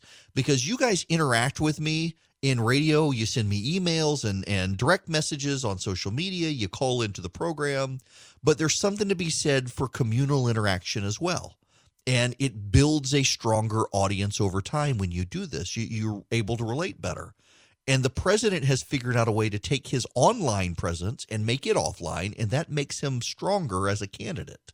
Hello there, it is Erick Erickson here, the Erick Erickson Show across the state of Georgia. The phone number, if you want to be a part of the program, 877-97-ERIC, 877-973-7425. I got a email from an angry listener who believes I cut off Joseph and Royston. It was not from Joseph and Royston, who, who I hope is still listening. Uh, I, I Yes, I did cut Joseph off, but because there was background noise. Uh, and I needed to to let him go because of the background noise on his end of the line. But uh, I agreed with his point, though, and, and apparently the listener was too busy being mad at me that I had to cut Joseph off because uh, of the background noise to realize that I actually agreed with him uh, that there isn't a whole lot Joe Biden can do on the campaign trail, but there are some things he can do there actually are things Biden can do beyond uh, curated media interviews uh, with certain friendly members of the press. Although I got to tell you, Mika Brzezinski is a friend of his, and, and she asked him the tough questions, and she deserves the applause for that. Uh, nonetheless, nonetheless, we need to move on to other things that aren't getting a lot of media attention. It makes you wonder why there why why why is this not getting attention? Uh, Mike Garcia has won in the 25th Congressional District of California. That was Katie Hill's district. She was a Democrat who was elected in 2018 and resigned due to scandal. She was having um, uh, indiscreet relations in her office and was accused of sexual harassment, and, and she wound up resigning. The media tried to make her some sort of hero, um, and she's really not. Uh, but she left and they had a special election. It's a district that Hillary Clinton won in 2016. It's a district that the uh, that um, that the Democrats won from Republicans in 2018 and now it's gone Republican again. Mike Garcia, now, because of the way California works with mail in ballots and stuff, uh, it's going to take a little while to confirm it. But uh, Mike Garcia is currently ahead 56 44, 76% reporting. Uh, the outstanding votes in that district uh, are look like they will be friendly to him. Uh, the district was suburban Los Angeles. Uh, his opponent, Christy Smith, was endorsed by Nancy Pelosi, uh, Dianne Feinstein, Kamala Harris. And it should have been a close election and it wasn't. The Republicans won. And then there's Wisconsin 7 last night. Tom Tiffany won uh, 57 to 42 against Tricia Zunker, who was endorsed by Cory Booker, Tammy Baldwin, Elizabeth Warren, and the rest of them. And this is this is Sean Duffy's seat. Now, this seat was predictably Republican. Uh, the Donald Trump won Wisconsin seven. Sean Duffy. You'll recall Sean Duffy, very nice guy, by the way. Um, I've always liked Sean and his wife Rachel. Uh, they've got, I think, seven kids, and and they are expecting their eighth, I believe. Uh, and they know that there's going to be some uh, physical difficulties with their their next child, so he had to step down from Congress. They are super nice people. Uh, he had to step aside, and you know this this is just it's it's interesting. Republicans are more energized than Democrats right now. I, I got to tell you, if the election were held today, I do think Biden could pull it off. I do. And the reason I do is because of the underlying uh, voter concerns regarding the president's handling of COVID 19. But the election's November. And if the economy does begin to rebound, the president is going to get as much credit for the rebound as he's gotten blame uh, for, for everything else. And the Democrats know this, which is increasingly why so many of them, it's not about stopping the virus. I mean, Dr. Fauci and everyone else has said the virus is going to be around a while. We're not going to get a vaccine for at least a year. So the Democrats are taking this, we must all shelter in place and never ever be allowed to go outside uh, position because they're worried that the virus could subside, the economy could rebound, and the president could get reelected. Man, uh, can we just as an aside here? Yeah, I, I did say that if the election were held today, I think Biden probably could win. November is a long way away. We're six months away. Can you imagine the meltdown from a lot of people if the president wins reelection? Can you uh, can can you imagine that? I mean, it, it just wow. Um, there's going to be an epic meltdown by not just members of the media, but by a whole lot of people in politics if the president wins reelection. In fact, you can see what's happening right now on the left, and, and even among the the group of people who were Republicans who hate Trump, and they've decided like the Lincoln Project people who are supporting Biden. You can already see people who are so convinced the president can't win reelection that they're already laying down markers that they're the ones who caused him to lose. The reality is that's not the way it is. Uh, they're, they're trying in advance of the election to define the election. They're trying in advance of the election to define uh, how the president won or lost. It's actually kind of funny to watch um, because you've got this situation where uh, people they don't really know. I mean, remember all of the polling had Hillary Clinton consistently ahead of Donald Trump in 2016. The polling has Joe Biden ahead of the president now. Uh, we now know that the national polls are irrelevant to this because of the electoral college. You got to look at the state polling, and the state polling actually shows that Donald Trump's doing okay in Wisconsin, Michigan, Pennsylvania, Iowa. Uh, there are some concerns in places like Arizona. There's actually concern in a place like Texas. But uh, a lot of those numbers have to do with registered voters versus likely voters. There, there are explanations to those. And here you've got a race in suburban Los Angeles where the Democrats, Hillary Clinton won it in 2016. The Democrats won it as a congressional seat in 2018, and it has flipped back to the Republicans in a special election. Now, I am one of those people, to be intellectually honest and consistent. I tell people all the time special elections can only give you meaning for special elections. You cannot extrapolate from a single special election a trend. The only exception to that is if you have a series of special elections that that are consistent. So, for example, one of the best bellwethers for what's going to happen to the incumbent party is the Virginia State House, because the Virginia State House elections happen and the uh, Virginia elections happen the year after a presidential election, an odd numbered election the year after a presidential election. And if those, if the president's party, if the if the incumbent president's party goes down in flames in Virginia, the odds are it's going to be bad the next year. So in 2016, Donald Trump wins. The Republicans maintain Congress. In uh, 2017, you have the Virginia elections, and the Democrats just uh, the whole state goes kablooey for the GOP. That was a precursor to 2018 and the Democrats doing very well. In addition to the Virginia race, what you also saw is a series of races around the country uh, that were special elections where the Democrats did well and should not have. Republicans lost seats in special elections, and that was a, a consistent trend. The Democrats had momentum. So a single special election does not have a, a lot that you can draw from, but there's this, and this is the consistent part here in all of the national polling, in the polling here in Georgia, in the polling in suburban Los Angeles, the enthusiasm among Republicans for uh, Donald Trump is greater than the enthusiasm among Democrats for Joe Biden. That is why, for example, the Democrats are so desperate to move beyond the KD or beyond the Tara Reade situation. Now, a, a, friend of mine sent me some notes. Let, let me let me read you some of this. Um, Democratic momentum does appear to have stifled. They had trouble in Wisconsin, even though it was a Republican race. They didn't mobilize like people expected them to. Republican energy is similar in 2016. The Republican base is energized and is turning out. Conservative pro growth candidate beat a big government Democrat in suburban Los Angeles. Donald Trump and his handling of the pandemic was not a drag on the two races. In fact, the base turned out big, and Garcia scored a victory in his congressional district. And again, it included suburban Los Angeles in an area that is Democratic. The attempted Democratic narrative was that Republicans are edging away from the president over his handling of the pandemic didn't pan out either. In fact, both Republican candidates in both races defended the president's handling. They were not punished by the voters.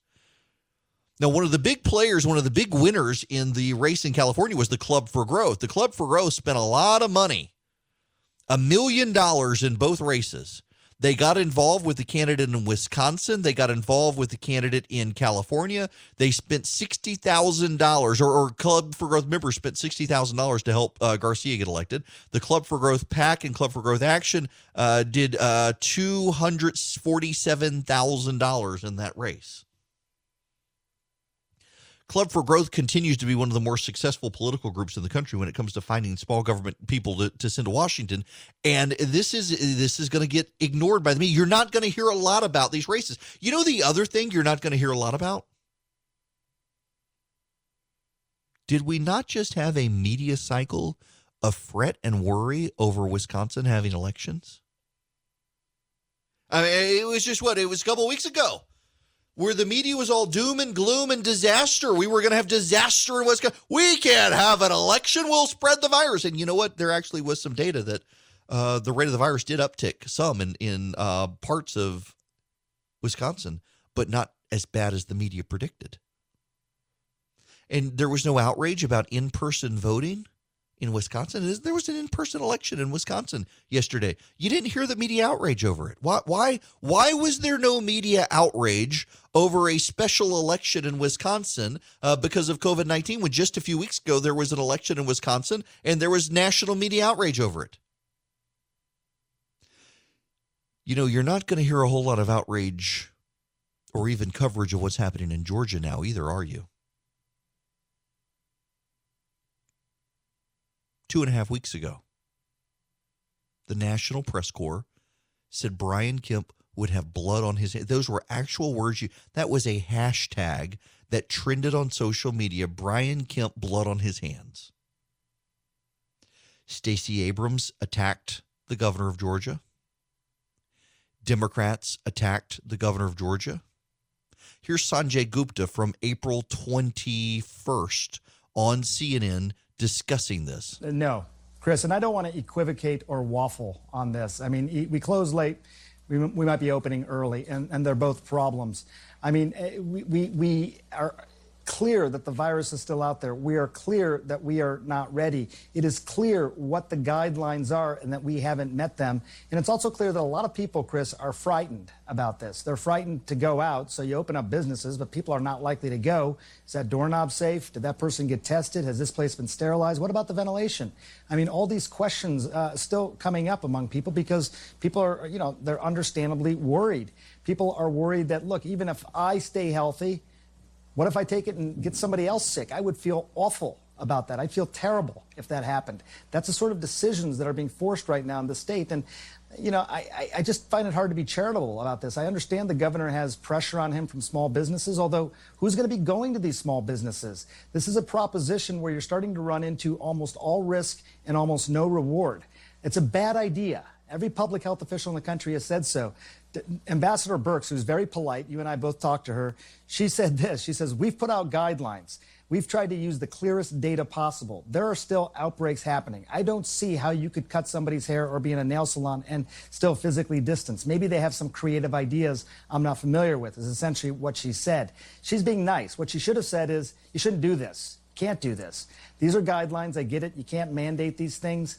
But, you know, people could get infected that otherwise wouldn't. People may be hospitalized that otherwise wouldn't. And sadly, Chris, people may die that otherwise wouldn't. And I'm not an alarmist, as you know. But, but that's the reality. Mother Nature is, is, is, is showing us something right now. We have to behave as if we have the virus so we don't get sick and we don't get other people sick. That was Sanjay Gupta on CNN, who, uh, by the way, I respect him tremendously. I, have been on TV with him a number of times. He's a very nice guy. He lives in Atlanta. He is a doctor. Uh, he is a very smart guy. But you know, he said Georgia didn't meet the guidelines. An Associated Press review now says Georgia actually is one of the few states that did meet the guidelines to reopen. And uh, we're two weeks out. They said it would take two weeks for us to see. And, you know, we could still. We, it, let, let me be very honest with you. Let me be real realistic with you. You should not go out and about as if business it, we're all back to normal. You should not. You should stay home unless you need to get out. You don't need to go hanging out at restaurants. You can't go hang out at a bar. But the virus has not showed signs yet of rebounding. It still could. It still could. Give it another week and see. But uh, the nightmare scenarios, the blood on his hands nonsense that was out there, you're not getting the media covering this now. They, they want to cover the disaster. They want to attack the governor. That if if this race in California had been won by a Democrat, you would have nonstop news coverage today that the Democrats held this race, and because the Republicans won it, you're not getting the coverage of it the media has become so much part of the resistance. And, and you know, I spend most of my day now trying to weed out the good coverage from the bad coverage uh, for you guys. I, I think it's important that you recognize there are good reporters doing good reporting, and we do rely on the news. I couldn't do this show but for a lot of the news coverage that's generated by the mainstream media. But part of my job is to weed out the nonsense from the truth and to point out the hypocrisy and the double standard. If the Democrats had won that California race, you would have wall to wall coverage today, celebratory coverage. Hope is on the way. But the Democrats lost. And so you won't have that coverage. If the death toll, if the body count in Georgia was going up right now, you would have the media in a nonstop blame Brian Kemp frenzy, but it's not. It's going down the virus count continues to go down. And so they're ignoring it. The very same media that told you Brian Kemp would have blood on his hands, there's no blood on his hands, so there's no reason to cover the good news. They only want to cover the bad news, and there's no bad news in Georgia right now. It is Erick Erickson here. Welcome. The phone number, if you want to call in and be a part of the program and dazzle a statewide audience with your brilliance, is 877 97 Erick, 877 973 7425. You know, Brian Stelter on CNN yesterday said that uh, Republicans are obsessed with the Russia situation, with the Russia investigation, with the Mike Flynn thing. He says Republicans are obsessed with Russia. What about Stelter? so disappointing to look at what we're seeing from right wing media these days, where there's such an obsession with the deep state and these uh, revelations about the Russia probe. Latest on the Robert Mueller Russia investigation. Mueller investigation, the Russia investigation, Trump's Russia ties, and Robert Mueller, the real Russia story, Russia probe, the ongoing Russia probe, Russia probe, the Russia investigation. But Mueller and the Russia probe, Russia synergies, they wonder if Russia has compromising information on the president. What is the source for the president's claim that they have found no collusion with Russia. He misspelled collusion. Every day we're trying to keep track of the drip, drip, drip of the Russia investigation. Drip, drip, drip, drip, drip, drip, drip, drip, drip, drip, drip, drip, Trump and Russia to see whether Trump was secretly working for Russia. To bring it back to Russia and Russia and Russia, Russia, Russia, Russia's the Russia, Russia, Russia, Russia, Russia, Russia, Russia, and Russia. Robert Mueller, Robert Mueller, Special Counsel Robert Mueller, Robert Mueller, Robert Mueller, Robert Mueller, Robert Mueller, Robert Mueller, Mueller investigation, Mueller report, Russia conspiracy. Do you believe that he's colluding with Russia? I wish I could just say no. He's definitely Okay. not. That's crazy. Thank you to the Washington Free Beacon for putting that together. Uh, you, you know, their their headline was projection, projection that uh, that the whole idea that the Republicans are obsessed with the Russia stuff. Notice how quickly the media wanted to move on from it after Mueller was not their white knight. For three years, the media was invested in the idea that somehow or another uh, the Russians were to blame for everything. The Russians stole the election. It was all Russia, Russia, Russia, all the time Russia. And then it turned out not to be so. And it just it, it's striking to me that the media was so emotionally invested in this and built it up. It was the beginning of the end. Remember, I've, I've played that montage for you in the past uh, that that tracked it over time. The beginning of the end, and it turned out not to be the beginning of the end. It turned out to be a big nothing burger. And yet the media made it a big deal. And now Republicans are coming out pointing out, as a matter of fact, that hey, you know, um, it's it's really not that big of a deal. And hey, by the way, it looks like the Democrats were engaged in a bunch of hanky panky to try to make it a big deal. And we need to expose the people who were breaking the law to do that, who, who were violating confidential information, who were leaking confidential and classified information to reporters. We need to find that out. Now the media's like, oh, they're obsessed. They're obsessed. Why should we not be obsessed with the truth? I mean, that's what the media told us. Why should we not be obsessed with the truth? Amazing how they're turning to. I got to tell you, CNN is disappointing me more and more, and I love CNN. Uh, they also ran a story, and I want to get into this when we come back. CNN ran a story, and the story was that 60 some odd percent of Americans, let me read you the tweet 68% of Americans say that a coronavirus vaccine is needed before returning to normal life. 68% of Americans say this. Before returning to normal life, a new survey finds. Well, turns out that's not what the survey actually said. CNN hyped this story that we can't leave our houses until six uh, uh, until we have a virus. 68% of Americans say that, but that's not really true. They willfully misread the survey. And then they got mad. Various people at CNN got mad when you pointed out that they misread the survey. What did the survey actually say? Because it's relevant to our conversations here in Georgia as, as the governor reopens the state. We'll talk about it when we come back. Hello there. I want to remind you guys who need payroll protection uh, to go to First Liberty Building and Loan. They're in Newnan, uh, and it doesn't matter where you're listening to me nationwide, they can actually help you. But for those of us who are here in Georgia, they're actually local in Newnan, Georgia. I know the Frost family well. Good people. They've been doing this since the 1990s, uh, early 90s. They've been helping small businesses, and they can help you get into the payroll protection program. They can't guarantee it, no bank can. Uh, but there's still money in the program. Congress is looking to add more money to the program. So if you need to get into the payroll protection program, now's your chance. Uh, FirstLibertyGA.com is their website. Uh, make it very easy for you. What you do is you go to FirstLibertyGA.com. There's an Apply Now button at the very top of that website. You click on Apply Now and fill out the application and then get your payroll in order. You got to show your your payroll, uh, whether it is your estimated quarterly filings or what have you with the IRS. Uh, you got to have proof of payroll. The Mr. Frost says the the quicker you get that, the quicker they can get you processed. So get it done and uh, file your application at firstlibertyga.com. And thank you very much to them for their continued support of this program as well. Uh, I would be remiss in, in also pointing out Dynamic Money and Mrs. Griffins are our regular sponsors. If you want to sponsor the program, you can go to erickericksonshow.com and find out how we're always open to more advertisers.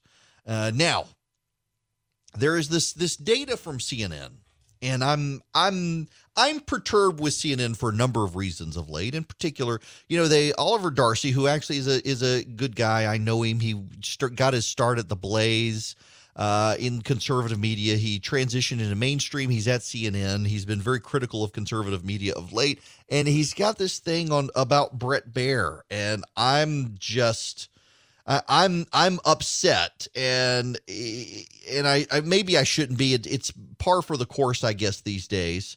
But attacking Bret Baier for having on guests that they don't like at CNN, um, it just, uh, for example, let's see, uh, you got. Um, let, let me find this piece. I know where is Joe? Where did you write it? Do I not see it? Maybe I don't see it there. Um, yep. Okay. Here we go. Joe Cunningham at, at Red State, uh, my old website. What's up with CNN's Oliver Darcy trying to attack Bret Baier?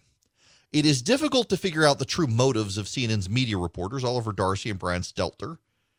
On the face of it, they appear to just be attack dogs meant to knock right wing sources of information. That's their whole act on social media and on television. But what motiv- motivates them to do so with passion that they bring to the job? Perhaps it's lack of awareness. Do they not realize that while Fox News does have several opinion hosts, Bret Baier plays it far more straight than several of the so called straight new guys at CNN? Guys like Chris Cuomo or Don Lemon, for example, or Brian Stelter. Yet attacking Baier is exactly the route that Darcy took last night on Twitter after Mollie Hemingway made an appearance on Baier's show. How can this is what Darcy tweeted? How can Bret Baier be hosting a supposed straight news show while allowing Mollie Hemingway to appear on the program and push this Obamagate stuff unchallenged with no opposing point of view? Is Darcy doing this out of jealousy? CNN has incredible growth in April's ratings, upwards of 150% of viewership, but it still wasn't enough to top Bret Baier. CNN just can't seem to top it. And since Darcy works for CNN, that's what he has to do attack Fox News. Can you imagine that being your job? Spend all day watching a network you hate and tweet about it, with the occasional television hit reminding you that focusing on them is your job and you hate them?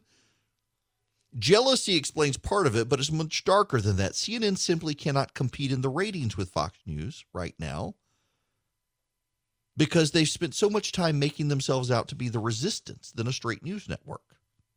So instead of trying to correct the ship from a journalistic perspective, they're trying to force the other ship, Fox News, to impose impossible standards on itself. Chris Cuomo on CNN routinely has on Andrew Cuomo, his brother, without another guest to challenge Andrew Cuomo. Chris Cuomo has not challenged the mistakes his brother has made, has not raised the specter of the deaths in nursing homes and the like and it, I'm I'm I think CNN needs some self-reflection right now. Because the network really is spending a lot of time attacking Fox News. And by the way, Fox News deserves some of the criticism. Fox News is not pure in this, none of them are. But to make the case that Bret Baier can't have on Mollie Hemingway, who has been a, a big critic of the media for a number of years. She's been consistent on this stuff. And to have her on to talk about uh, how the media views this, by the way, to point out CNN's obsession with Russia. CNN itself has been obsessed with Russia for a very long time. And it, it's just baffling to look at this and not recognize the fact that CNN itself has been hypocritical. CNN itself has been obsessed. And then to attack them, attack Fox for pointing out that obsession?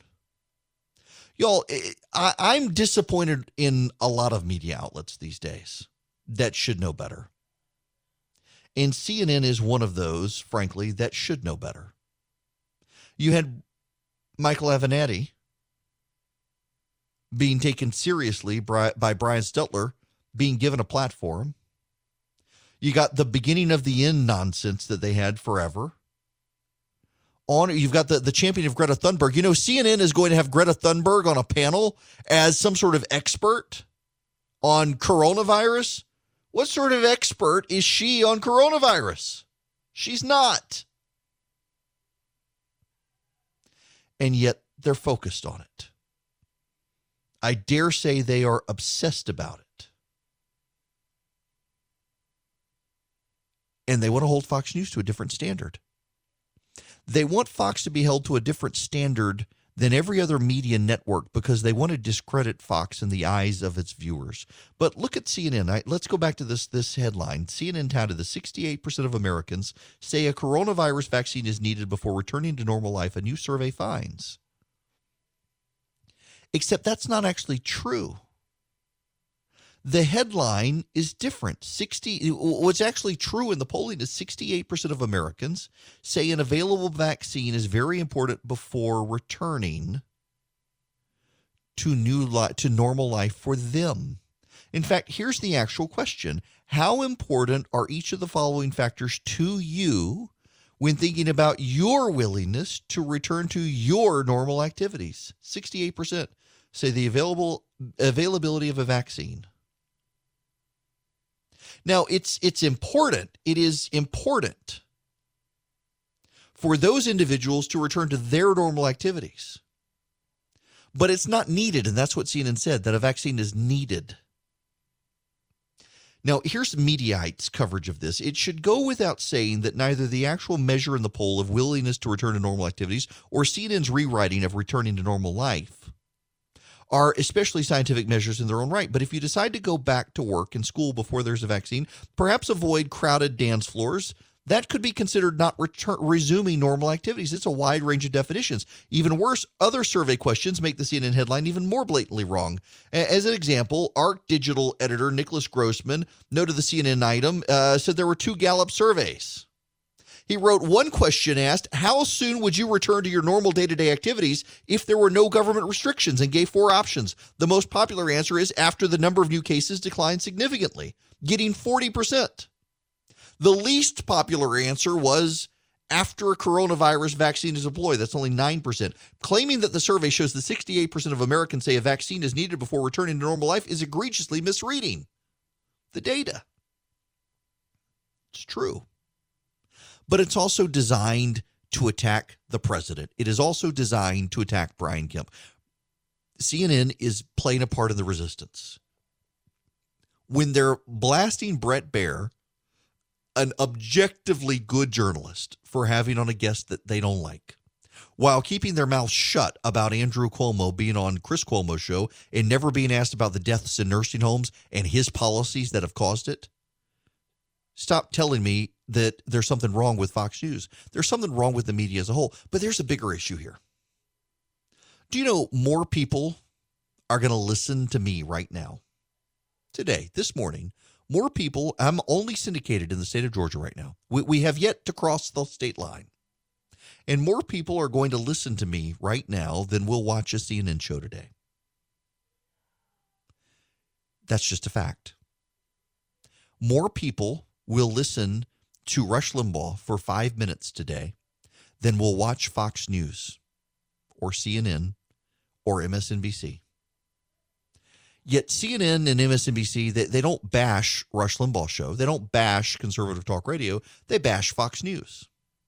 And the reason is because, well, it's it's their bias. They're they're in in TV. They think TV is the most important. But more people are going to listen to what Rush Limbaugh says today than will watch Fox News at the same time. More people will listen to me right now than will listen to whatever's on CNN right now. That's that's just the data. And the reason they don't focus on that is because really this is about ratings to them. This isn't about truth. And that's what you need to understand. It's never really been about truth for any of them. The truth is that conservatives, by and large, get a lot of their information from the internet and talk radio, not so much from Fox News. To the extent they get information from Sean Hannity, they, they gather it from his radio show and it's reinforced on his TV show with largely the same guests and same conversations. But it's it's that. It's there. But they don't want to cover it. that they, they don't want to recover it. They, they don't want to they don't want to focus on it because this has never been about conservatism. It's never been about what conservatives say.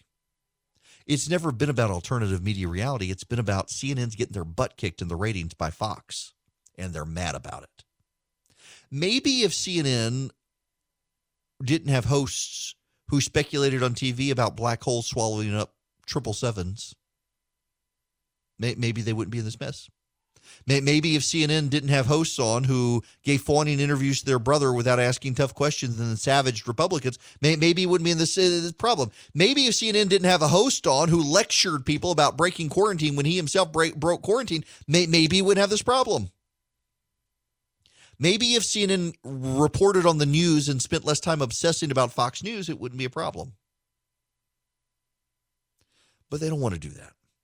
Y'all, I listen, I, I, I could spend more. I, I shouldn't. I, I should move on. And and I don't want to give the impression that I hate CNN because you know I, I actually do like CNN. I've got a number of friends of mine who work at CNN. I have great respect for Anderson Cooper and Jake Tapper and Wolf Blitzer and John King and Gloria Borger and Dana Bash and, and John Berman. Um, but let's also not forget CNN ditch Dave Briggs, who's an awesome TV presence.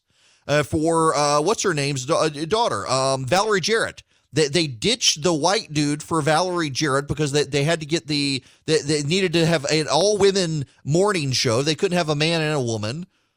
So much for diversity at CNN would would blast Fox News for doing the same thing, and then they put on Valerie Jarrett's daughter. That kind of tells you where Jeff Zucker wants to go with the network.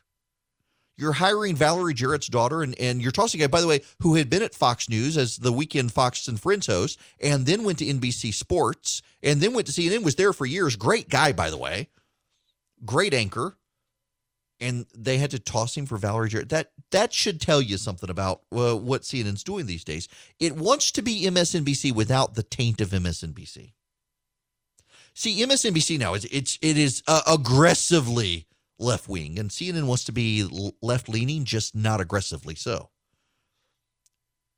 And that's why it's not doing well in the ratings. It's got to pick. You know, CNN could actually be a straight news network again. I mean, they've got all the talent there. They've got Tapper, they got Blitzer, they got King, they got Borger, they got Bash, they got John Berman. Uh, they, they got um, Christine Romans. Uh, they, have got a number of really great anchors at CNN. They've got a lot of really good uh, talent at CNN. Phil Mattingly. They've got fantastic people who are just journalists. You may not like them. You may think they're biased. They're really not that biased. And to the extent that they are, they know their biases and they try to compensate. But then you got the Don Lemons and you got the Chris Cuomo's of the world. You've got the the Bill Weir environmentalist. Uh, we got to get away from Christianity because it's killing the planet nonsense guy. You got the, the, the CNN activists, you got the Brian Stelters of the world. They're trying to split the baby in this, and it's not working.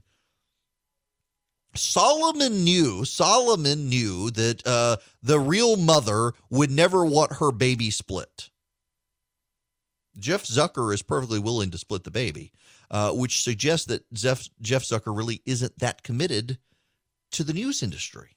I don't know what he's committed with given the ratings. Remember when Zucker came to CNN and, and they went wall to wall with the missing Malaysian jet and and there was something else and they just went wall to wall with it. People were saying this is nuts, but there was a ratings blip. And oh, Jeff Zucker, he's a genius. He's going to beat Fox News. Except he didn't. He didn't beat Fox. And so now what, what's he doing is just he's turned his network into an anti-Fox show. I can't believe they're doing this at Fox News. Uh, Fox News lives rent free in there. Rupert Murdoch lives rent free in Jeff Zucker's head. It's just I mean, it's it's kind of funny when you think about it. The media built him up as as so excited. He was he was going to turn around CNN, and they were. It's just like the Today Show, except he didn't. And so then he made the strategically miscalculated mistake of becoming MSNBC light. You can't go all in on crazy and pretend not to be crazy. That's the problem. all right. Um, all right. I gotta I haven't even seen this. Philip sent this to me you can blame him. Um, I, I'm I'm opening this. We're reading this together. Charlie has closed the phone lines now. He says you're not allowed to call anymore, at least not for today. You can tomorrow. Here here's the here's the headline. On its return, baseball must deal with one messy issue: spitting.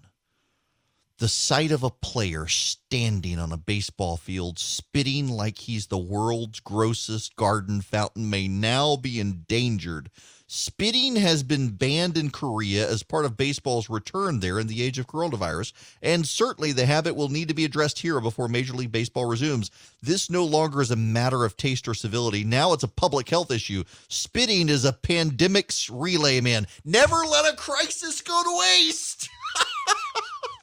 Dare we dream of the day when the long, idle minutes of baseball are not punctuated by great foamy expectorations from every facet of the diamond, of when a dugout is not rendered an EPA Superfund site nightly by the sputum of those who have tapped into an unnatural and unending supply of it. Where does it all come from? It really didn't require a global health crisis to fix baseball spitting. I didn't know they had a spitting image. I mean, they're the spitting image of baseball. I, I, this is just, this is ridiculous. There aren't too many. Pablo Picasso once said, If I spit, they will take my spit and frame it as great art. There aren't too many Picassos on a ball field, although Greg Maddux came close. So there goes any aesthetic excuse for the panoramic display of digestive juices. Were you were you were born I, I have no were you were born in the 19th century and dependent upon chewing tobacco to keep your mouth moist during all those day games on dry and dusty fields, then a certain amount of spitting is understandable. Otherwise, here in a time where we're supposed to be discouraging tobacco use in any form, just keep your mouth shut. Oh, good Lord. What a ninny. Who is this person? Steve Hummer writes sports features for the AJC. He covers a wide range of sports and topics. Come on. Up, up, up, up, up. And he, at the end, he's blasting the scratching on the. I'm sorry, they wear a cup. It gets itchy down there. Have you never done that? Good gracious, people. Suddenly, the we, we can't have baseball return if they're spitting the virus.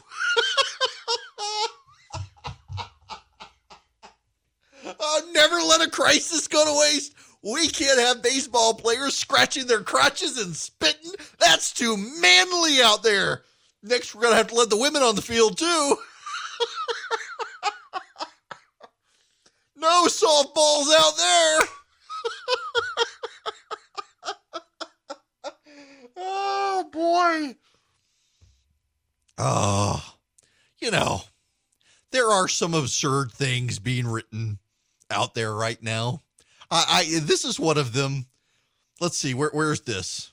Where where's this? Um, hear tell that Tom Sawyer was a prodigious spitter per Mark Twain's accounts. That earned the great respect of his peers. But surely even Twain would be amazed today and slightly put off by a one-week tour of the of the National League East.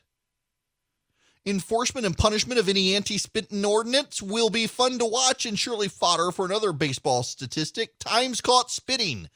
They'd be taking on such a common reflex action, it will be like trying to outlaw snoring at a foreign film festival. Hopefully, offenders will be made to clean up and disinfect after themselves. The poor grounds crew has had to deal with players' emissions long enough. Goodness gracious.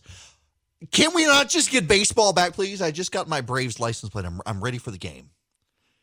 Do we really, do we really, really have to ban spitting at baseball now? Is that going to be the next major? They spit it. They could be spreading the coronavirus. Come on, people. Some people have too much time on their hands.